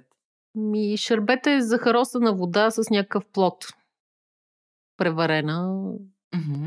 Пише, и че мляко, и мляко може, може. но това е много, много... Има само определени плодове, които понасят млякото, защото иначе се пресича. Не със всеки плод може. А, само да спомена нещо за сумака, защото предполагам, че всички го използваме и чисто практичен съвет. Сумака Мгм. в картофеното пюре става уникално вкусно. Мгм. А има ли някакъв, някаква тайна а, tips and tricks как да се съхранява сумака? Не, като всяка Или? друга подправка. В смисъл... Не, на влажно Мгм. място, нали, най-важно. А, има ли, от, от всякъде ли може да си купим читав сумак или може да препоръчаш някакво място? А, честно казано, аз не съм си купувала от България сумак. Е, Съжалявам. така ще кажеш. Ей, Да. Но ще пиша в Да. канала, когато тръгвам за Одрин, който каквото има да, да поръчва. Мале, само това не дай да го правиш. Просто На- не навръщане, знаеш. да. Не знаеш Да. какво ще се забъркаш. Ще те задържат на границата за нелегален внос. Да отидеш с някой ван до там. Ще намеря, ако трябва. Вие нямате ли един ван? Фирмения слу- ван. Служебния ван, да. Имаме една А, панчарка. добре, Владо, като зачекна така темата за, за шербета, кажи защо, защо толкова много захар навсякъде в сладкище? Ти сега пасив агресивно. Пасив агресивна. Ма си бел, как може с толкова много захар? Бе, къде ви е било? А, аз вярвам, че има, има една турска поговорка, или там лав, как се казва, не знам, може би, а, която според мен е в основата на всичко, която казва, за да говорим сладко, трябва да хапнем сладко. Ето, затова на мен не ми се получава. Разбрахме Този- откъде, идва мъката. Лютив говор, чак, така като заговориш и, и на очите ми леко, леко е така ми досмадява сам. О. Това се обяснява всичко, да. Ами, а, да, захарта има супер много такова участие, нали, такова силно, сериозно. И то най-интересното, че самата бяла захар също е била лукс, нали? Това не е било ефтин продукт, който всеки може да има. А, Мгм. И в а, Османската империя много повече са използвали пекмес и мед, отколкото Мгм. бялата кристална захар. А, и според мен, може би с времето, когато все по-малко вече тези естествени продукти, като нали, мед и пекмес се започнат да използват, захарта е става все по-силна и, по, и по-силна. Но а, това, което Мгм. аз нали, знам и, и четах, е, че всъщност силата на захарта идва от баклавата. Когато а, нали, османците вече са, са достигнали някакви висини в производството и в майсторлъка на баклавата, тя е ставала все по-сладка и оттам във всички други десерти е, се е дигало количеството на захар, което са използвали. А има ли някаква интересна история баклавата, как, как, как се е случила и някаква легенда? Аз си представям, че има легенда за всяка Чак манджа сега ще там. започнеш е, турско-гръцка война. Аз, аз това ще да кажа. Аз нарочно го зададох по този начин, защото за, за... След време такива военните историци, като изследват Да. да. началото на, поред, на, на, на тази гръцко-турска война, да знаят, че е почнала в нашия подкаст, но- да, да, да, да. Да. От, бак, от разговора за баклава. Дай, дай, Аз да- знам, че из- има голям спор. Знам, че има голям Да. спор дори до момента. Ам, но мисля, че наистина, а, мисля, че а, нали, от турска страна те, те, те, те, те са окей, че това по някакъв начин е нали, моди, модифицирана Да. византийска рецепта. Така е, смисъл, нали, турските архиви, поне официалната риторика, сега на, на маса като седнат турчин и грък със сигурност е друго, а, но официалните архиви казват, че баклавата, всъщност първия допир на османците с баклавата идва след като са завзели Константинопол и всъщност, че корена му е византийски десерт. Мгм. Не се казва гръцки, сега, моля, византийците не са само гръци. Да, е. И а, оттам вече те са преобразували десерта и те са му предали, нали, това, това фактически е д десерта в османската кухня. Нали, това е десерта, който се готви при специални случаи а, и се поднася по определен начин и Как се а, поднася? Изцяло зависи от случая, по който, нали, поради който се поднася. а, най-силният период на представането на баклавата е точно когато вече влизат и идват а, европейските дипломати, за които за тях се правят специални такива като чайни церемонии за баклава а, в различните, mm-hmm. защото има баклави, които нали, се сиропират с прясно мляко. Има такива, които се правят с кадаев, има такива, които са с орехи, има такива, които са с а, шамфастък. Нали? Те са видове, видове, видове Да. които те дегустират различните видове баклави. А, аз за малко да се пошегувам, че баклавата е като е сушито на, на османците и ти общо взето нали, описа сходни, защото сушито също е нещо, което е луксозно, нали, не, не се яде всеки, е така в Япония. Има всякакви нали, подобни, подобни ритуали, но аз съм изненадан, че нали, чак до, до такава степен е било а, как да кажа, Да, дори в самата а, османска, аз в началото мисля, че на разговора някъде го споменах, има така нареченото такова баклава алая на арабски е думата, което е все едно похода на баклавата. Това е когато султана изпраща към, нали, към яничерите, нали, към тези военните поделения по време на Рамазана баклава. И тези тъви с баклава минават през града. И всъщност нали, всички там жители на, на Истанбул по това време, откъдето минава Алая, нали, похода, разбира как султана праща на войниците си баклава и тя, нали, например, е дадена на, да кажем, не знам, чисто тая военните терминологии не са ми много ясни, например, да кажем на там, кажи някакъв военен ранг, Владо, генерал, подгенерал, какво има? Е, Подполковник, полковник, ама кое Да, те, да, да. те са други нали, в, в, в османската армия. А, не, не знам, има да, онбаш. ами и да, изпраща се на Низамбаше на турски, да кажем там някакъв подполковник, той пращат се на него тавите и той разпределя вече на хората си. И пр- спрямо неговата преценка, нали, ти могат ти се паднат две бъклави, могат и 20 да ти се паднат. Иха. Обаче, нали, гражданите на Истанбул само ги, ги гледат тия бъкви и преглъщат. нали, Само ги миришат. Миришат ги, преглъщат. А, което, виж, това е интересно, но все пак нали, показва... а- Аз нали, знам, че, че въобще в нали, военните в, а, нали, в османската държава са били изключително влиятелни на почет. Нали, и въобще нали, такова засвидетелстване и нали, признание на, а, към тях, нали, за мен е разбираемо и всъщност, още, но то показва всъщност колко е била явно ценена баклавата, защото ти, както кажеш, това е нещо супер скъпо. Той демонстрира как всъщност за, нали, за тая прослойка дава най-скъпото. Да, те, дори, например, между тези дворци, които са а, падишахте, нали, съдразамите и нали, така наречените министри, те са правили такива партита, в които да показват как техният шеф готвач на баклава прави най-добрата баклава. И семействата нали, са си ходили на гости, за да ядат баклава при, при другите.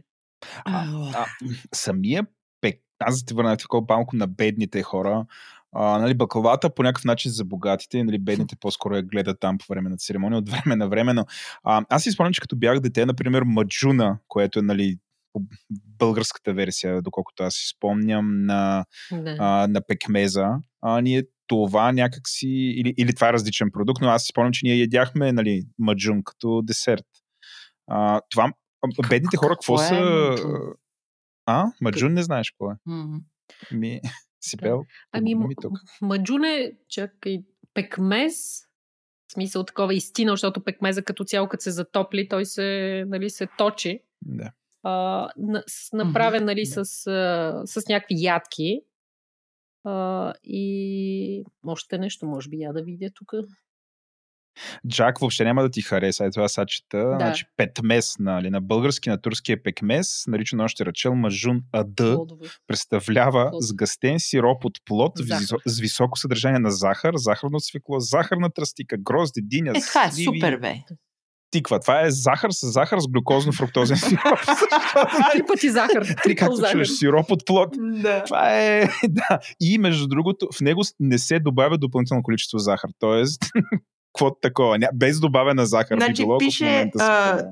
3 кила захар и нито грам отгоре. Да, точно така, но а, а, нали, такива а, а, нали, аз мисля, че нали, по, по-бедните хора са ядели такива неща. Нали. Всъщност, прав ли съм или въобще какво е било достъпния такъв десерт? Ами, в различните периоди е било различно все пак. В богатия период на Османската империя, нали, богатия равно, когато са печелили земи, войски, имало нали, злато и така нататък, а, тогава а, са ядяли, нали, смисъл по истанбулското, по-бедното население, са ядяли плодове, нали, сушени плодове, смисъл не е такова пресен плод. Да, ушав, ушав. точно така. А в а, периода, което вече нещата не са били чак толкова розови, за съжаление, то това е винаги бруталното, че когато на улицата хората няма какво да ядат или е много ограничено, всъщност тогава разцъфтява дворцовата кухня. Тогава са ядяли ей това трипъл захар.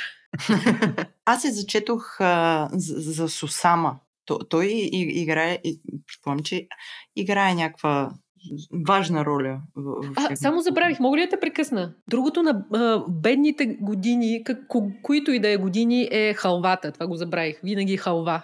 Е, халвата, да. да халвата, е, как? Да. Значи, тая Това брашно с захар е било тогава. Да. Друго си е. Има е, втори друго си е, да. Ми, значи, на, а, обяснихме за захар с захар с захар, сега брашно с захар, друго с захар. А, аз за халвата да те питам, коя е автентичната? Тая тахан халвата, нали, която е по-мекичка такава, има текстура или тая, която е почти като такава карамел, супер твърда? Дет сваля пломби. Да, дет мод, да, наистина трябва да, трябва да си много решен. Или да разчиташ на заболекара си много, да му се доверяваш много. да. Абсолютно. Трябва да си посветен на това нещо, да го хапнеш, но също време много вкусно. И двете ли са традиционни или това е все пак от различни периоди? Защото ги Нали... От различни периоди. Като цяло, нали, тази, която първата тахан халвата, която казваш, тя е нали, основната основната халва. Вече от нея се добавят нали, ядки, плодове, нали, различни вкусове, цветове и така нататък. А, а тази твърдата е, която е всъщност захарната. В смисъл, тя е по, по лоу продукта. Кажи ми за, за дюнера. Това ни е много, много важна тема. Да, имаше въпрос за дюнера. Кога? Да, имаше въпрос за дюнера. Кога е станал популярен? И а, имаш продължение на този въпрос. А, кои забравени или не толкова извести, известни ястия могат да спечелят подобна популярност а, като дюнера в наши дни? Ами той, а, дюнер е, как да кажа, такова е поп-ястие. В смисъл е станал наистина популярен, според мен, след като турците са стигнали до Германия и са нямали mm-hmm. какво, освен че са били строители, са си отваряли такива дюнерджиници и оттам всъщност в Европа е толкова, толкова популярно. Но според мен то е такова ястие, защото то е фастфуд. Нали? Вие може да го ядете и на крак. Да. А, което за 99% от а, турската, от османската кухня е невъзможно, нали? защото те си има ритуал, например, искандар кебаб. Когато седнете, трябва да ви го залеят с горещо масло. Нали? Това няма как на крак да го изядете.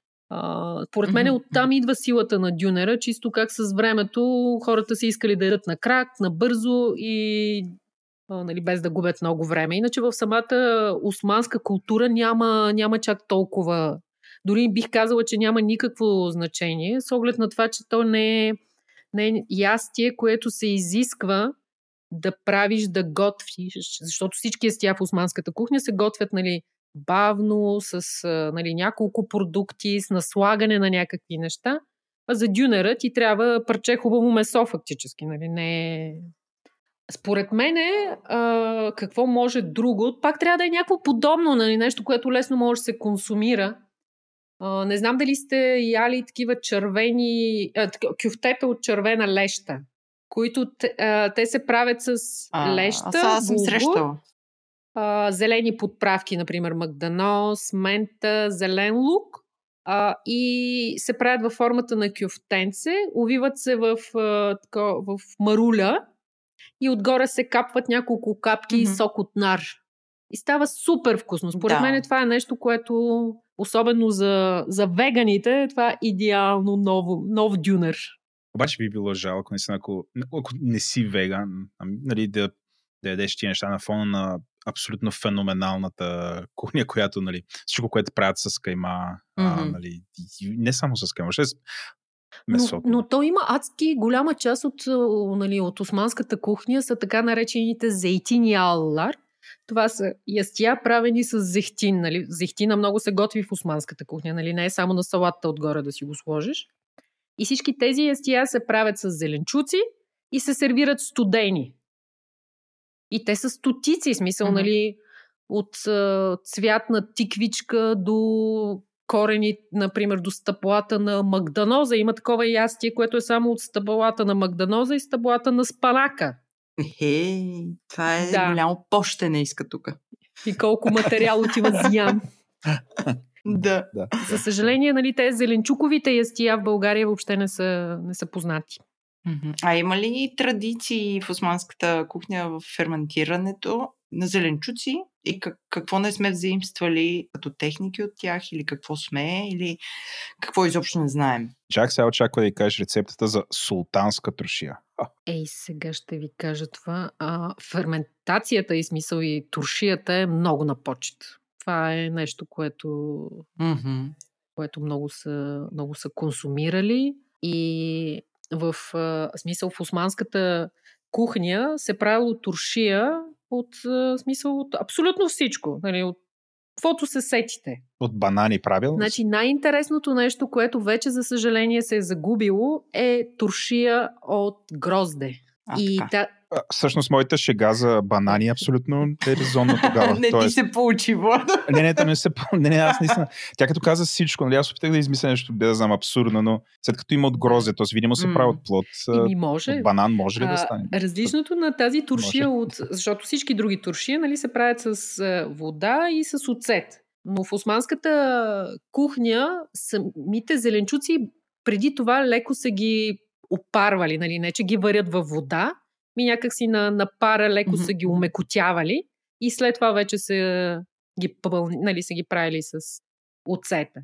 Но туршията от грозде се е правила тотално по различен начин, защото се е правила с а, семена от, а, как се казва това на български, хардал, от горчица. Аха. И вместо вода се е използвала шира, смисъл такова, гроз, а, сиропа на, на гроздето. Да, да. Това звучи много интересно. А ти, ти така като си придошла тук при нас, правиш ли туршия? А, Не. някоя, която там се прави? Не.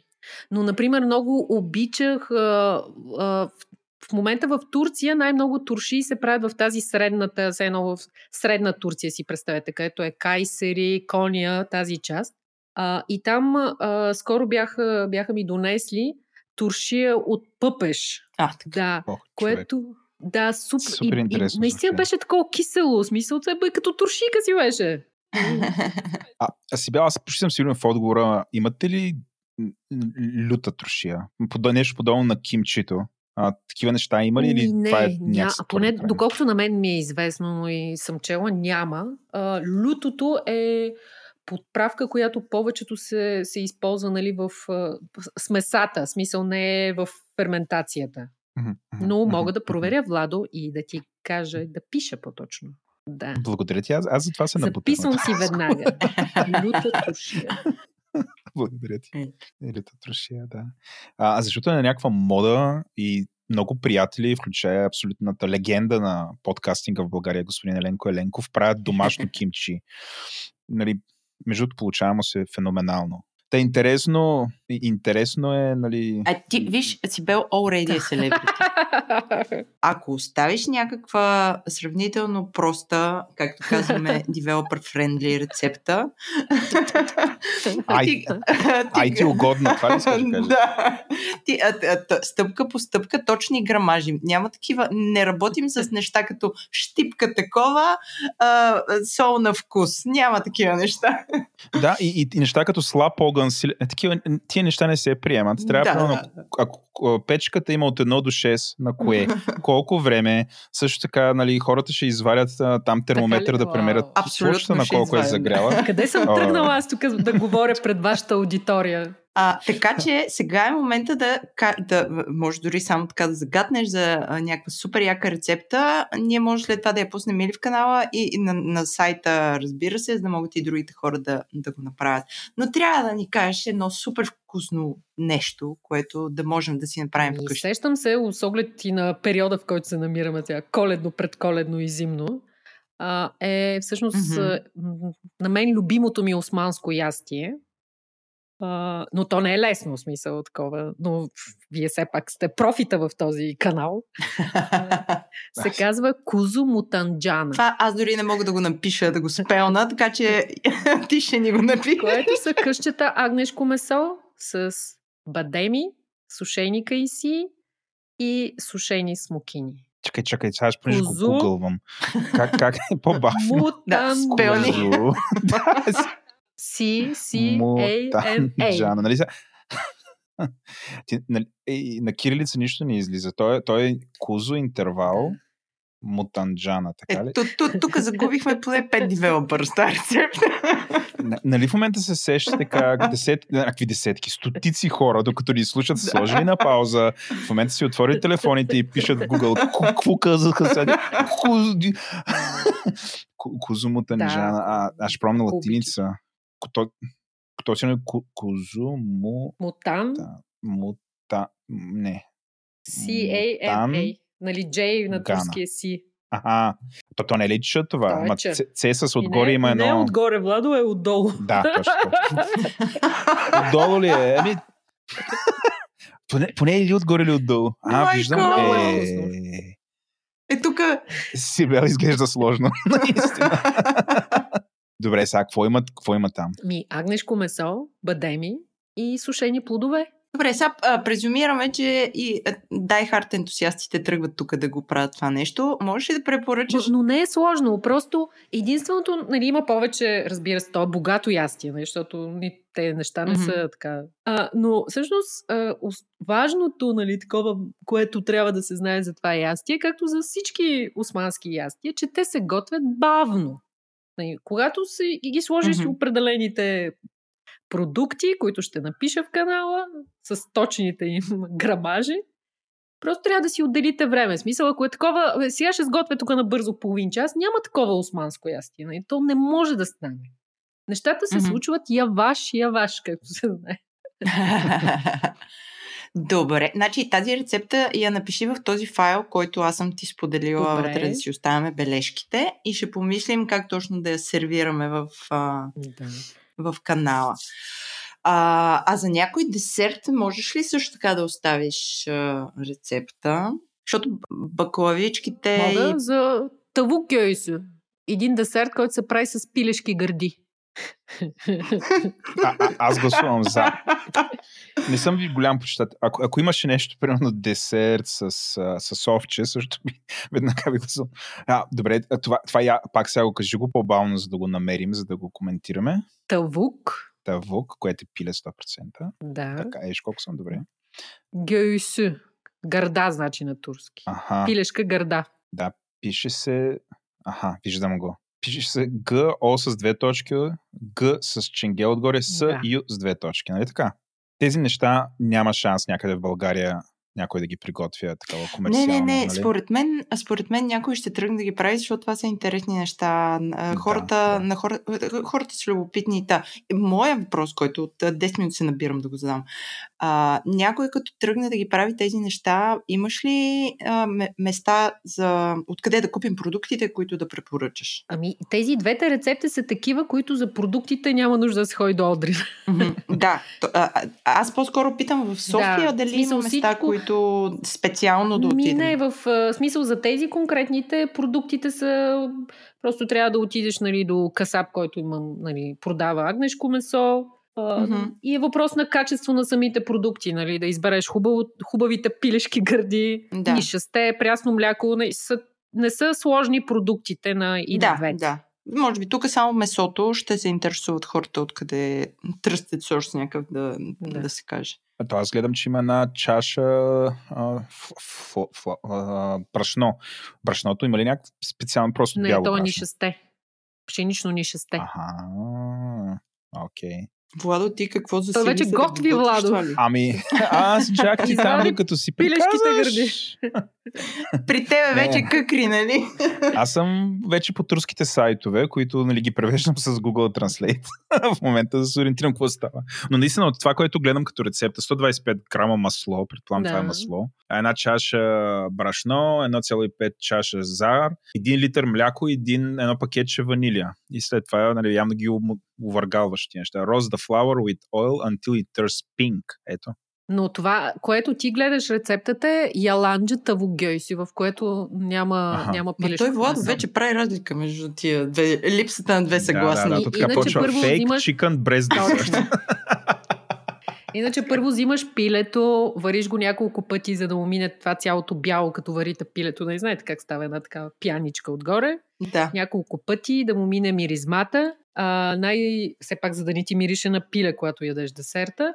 Най-добрият вариант, който съм, си е авторски и съм го измислила, като накиснеш пилето в уиски. А, о, Да. това много ще хареса на нашите хора. Тук са пи много виски в този чат, да знаеш. А, можеш ли да препоръчаш какво уиски или няма значение? Ми, аз а, преди години бях готвила османска такава Бакус имат а, някак е, такава поредица за любители готвачи, които готвят. Да. И когато готвих османска кухня, тогава колегите от Чива Срегал бяха спонсори на, на събитието и бяхме накиснали пилето за 80 души. Представете си колко чива съм изняла в това пиле. Майко. Нали? А, в Е, значи шотландско виски върви. върви, Добре. да. Кой каквото има и с черно Джони става. Добре, искам, а, това може би е един от последните, последните въпроси. В един момент в нашото малко и скромно общество се завъртя един готварски YouTube канал Мгм. на Рефика, ако го произнасям правилно. Има ли други такива готвещи селебритита, или и не чак толкова селебритита, които би препоръчала като а, такива източници да зяпаме видеорецепти? Ами, Рефика наистина е много популярна. Смисъл, тя е такава звезда, вече си има и магазин, мерчендайзи, продава всякакви неща. И не, не прави лоши неща, според мен, нали? това е изцяло субективно. А, но аз бих препоръчала mm-hmm. специално YouTube канала на Нурселинин Мутва, се казва. Да, Ти кухнята на Нурсели. Тя кани домакини, които да готвят в предаването й. Мгм, мгм. Ма наистина такива доста интересни, вкусни. Например, а, готви се за, да кажем, за часа на, нали, такова за Алтънгюню. Не знам дали знаете за историята на Деня на златото. А, в Не. Турция повечето нали, домакини, които са представителки на средната класа, те нали, не работят. Да, жените си седат вкъщи и се домакини. И Мгм. това, което правят е всяка седмица съседките, дали там по апартаменти, блокове или по къщи, а, си ходят на гости. И това е за следобедния чай, където се готви, ама нали, не се готвят само корабийки с чай, ами такова първо, второ, трето, супи, нали, от всичко. И когато а, отидеш на гости нали, на съседката си, спрямо вече финансовото състояние на тези съседки, носиш златна паричка. Нали? Дали е цяла, дали е половина, дали е четвъртинка. И ако са, например, 10, а, 10 съседки, носят по 10 златни парички и всъщност това е един вид начин, по който тя да си докара някакъв приход, някакви пари, които да са независимо от мъжа й. И тя после, нали, също така отива и си дава нейната златна паричка към, нали, пос... ги раздава на другите. Мгм. И това е супер и е някакси такъв social, social елемент за събиране на пари. на Черната каса. Да. И та Нурсели им от това, кухнята на Нурсели, готвят истински домакини и бих препоръчала горещо на всички гурмета в канал на Тропичи. И, и да, и на тези, които ни слушат, а има, няма ли мъже готвачи там? Ими, има, но то мъжете готвачи не като цяло са професионалните готвачи. А, Да. нали, най-известният турски готвач, е- той макар че е наполовин швед, де, Мехмед Гюрс. Да, аз четох за А, него. има последни, нали, тези яките ресторанти, като е, нали, както е Микла, неговия неолокал, нали, там професионалните готвачи са мъже.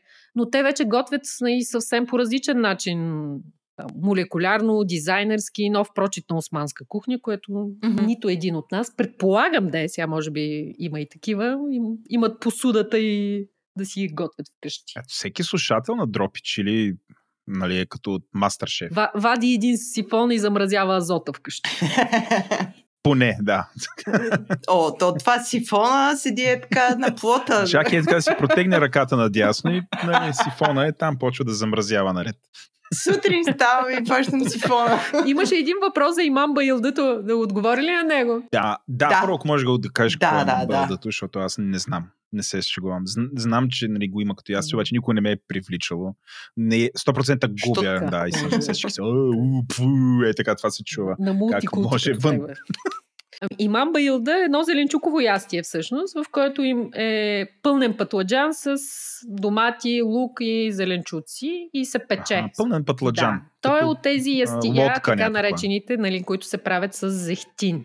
Зейтинял и се сервира студено като цяло. То не е, не е основно. Това е предястие. изглежда абсолютно като the main dish, нали?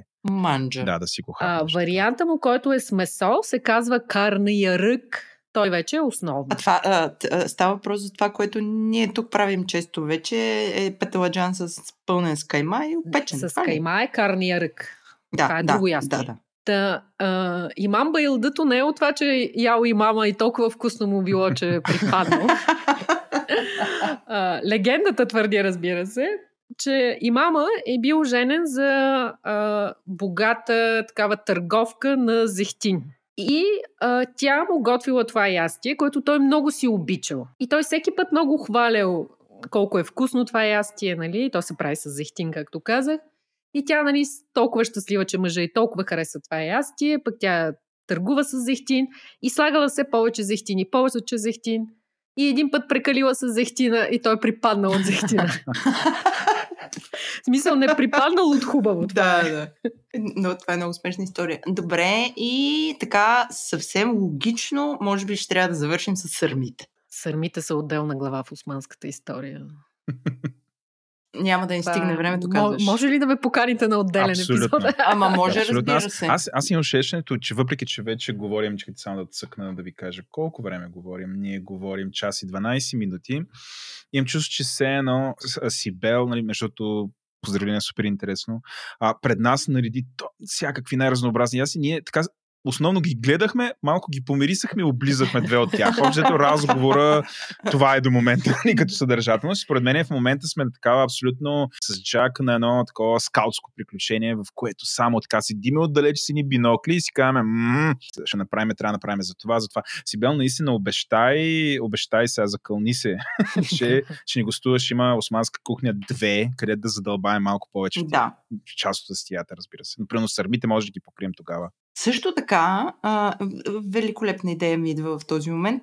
А, може да направим това, което направихме с азиатската кухня и рамена на Емо, като дойде едно по-добро време, просто ще си дойдем с всичката техника при теб, ти ще готвиш, ние ще дегустираме и ще записваме. Това е супер идея, каня ви. Да, да. А, така. Каня ви. Супер. Супер! Идваме. Владо, идваш ли? Ще дойдат целият покрит с микрофони и съм сигурен, сигурен съм, че ще се появят още много хора покрити с микрофони, с които да документираме Може всяка вземем- секунда на, на, на това приключение. Може да вземем и Еленко така за стайлиш Да. атачмент. И може би, не, по-редно би било да поканим Иван Иван, Ненков за той само за кюнефе. кюнефет, защото той виж не пита нищо друго. Кюнефе, там ще му дадем кюнефе човека да си хапне. Той, нали, няма да не са пречка. Месото за Влад. Страхотно. Е, Разбрахме имаме се. оговорка. Нещо С друго, Владо, ти ще питаш ли? Не, беше ни наистина последно, искаме с Сърми да си говорим абсолютно логично, а, но след като ти обеща, нали аз имам го на запис, Само да кажа, в османската кухня има 291 вида сарма. Майка. колко? 291. А то това е вече сушито. а, добре, а баклавата колко има? Защото и баклавата е супер разнообразна, но очевидно сармата мачка. Сармата мачка, да. Сармата мачка. Е, е, мисля, че това е заглавието. този мачка, да, благодаря ти, Джак. Ще го направим на тениски. Сармата мачка с Сибел Арджет. Готово. Затваряме. А, в Северо-Западна България е мачка, значи котка, но ние да уточняваме, използваме го в другия, другия му смисъл. А, добре, Сибел, изключително много ти благодарим. И аз много ти благодаря, че се съгласи да, да дойдеш в нашия подкаст и да се повеселим. Удоволствието беше изцяло мое. Аз искам да се Както се извиня казва на- клиширано. на нашите слушатели, че нали, толкова беше вкусно, че абсолютно пред половината от времето преглъщах тук и устата ми беше пълна с слюнка. Ако звуча някакси странно, да знаете хора заради това, но съм сигурен, че вие сте го изпитали по същия начин. А Сибел също така сме много благодарни, ако някога пак а, направи представиш някои от твоите събития, в които ти готвиш, да ни кажеш, за да кажем на всички ти деца ни слушали, за да, да дойдат и да, да могат да, да се насладят на това, което правиш, защото е феноменално. И хиляди на опашка си. И да се оправят. Да. така работи капитализма. Но, но, но първо, първо ще си го направим така нашето вътрешно заводското да, запище. Да, че тогава вече милиони ще дойдат. С удоволствие, само решаваме кога и го Супер, правим. благодаря. Дори ще сготвя няколко вида сър... сарма за Добре, така, супер. За... Ох. Добре дошли.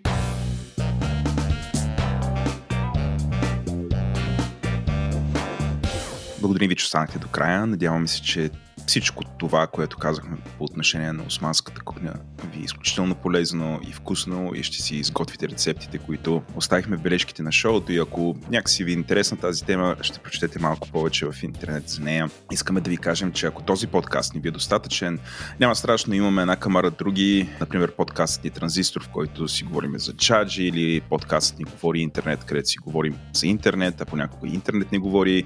Подкастът ни Експлейнерът на Говори интернет, където обясняваме сложни неща, ама по някакъв лесен и достъпен начин, 360 градуса.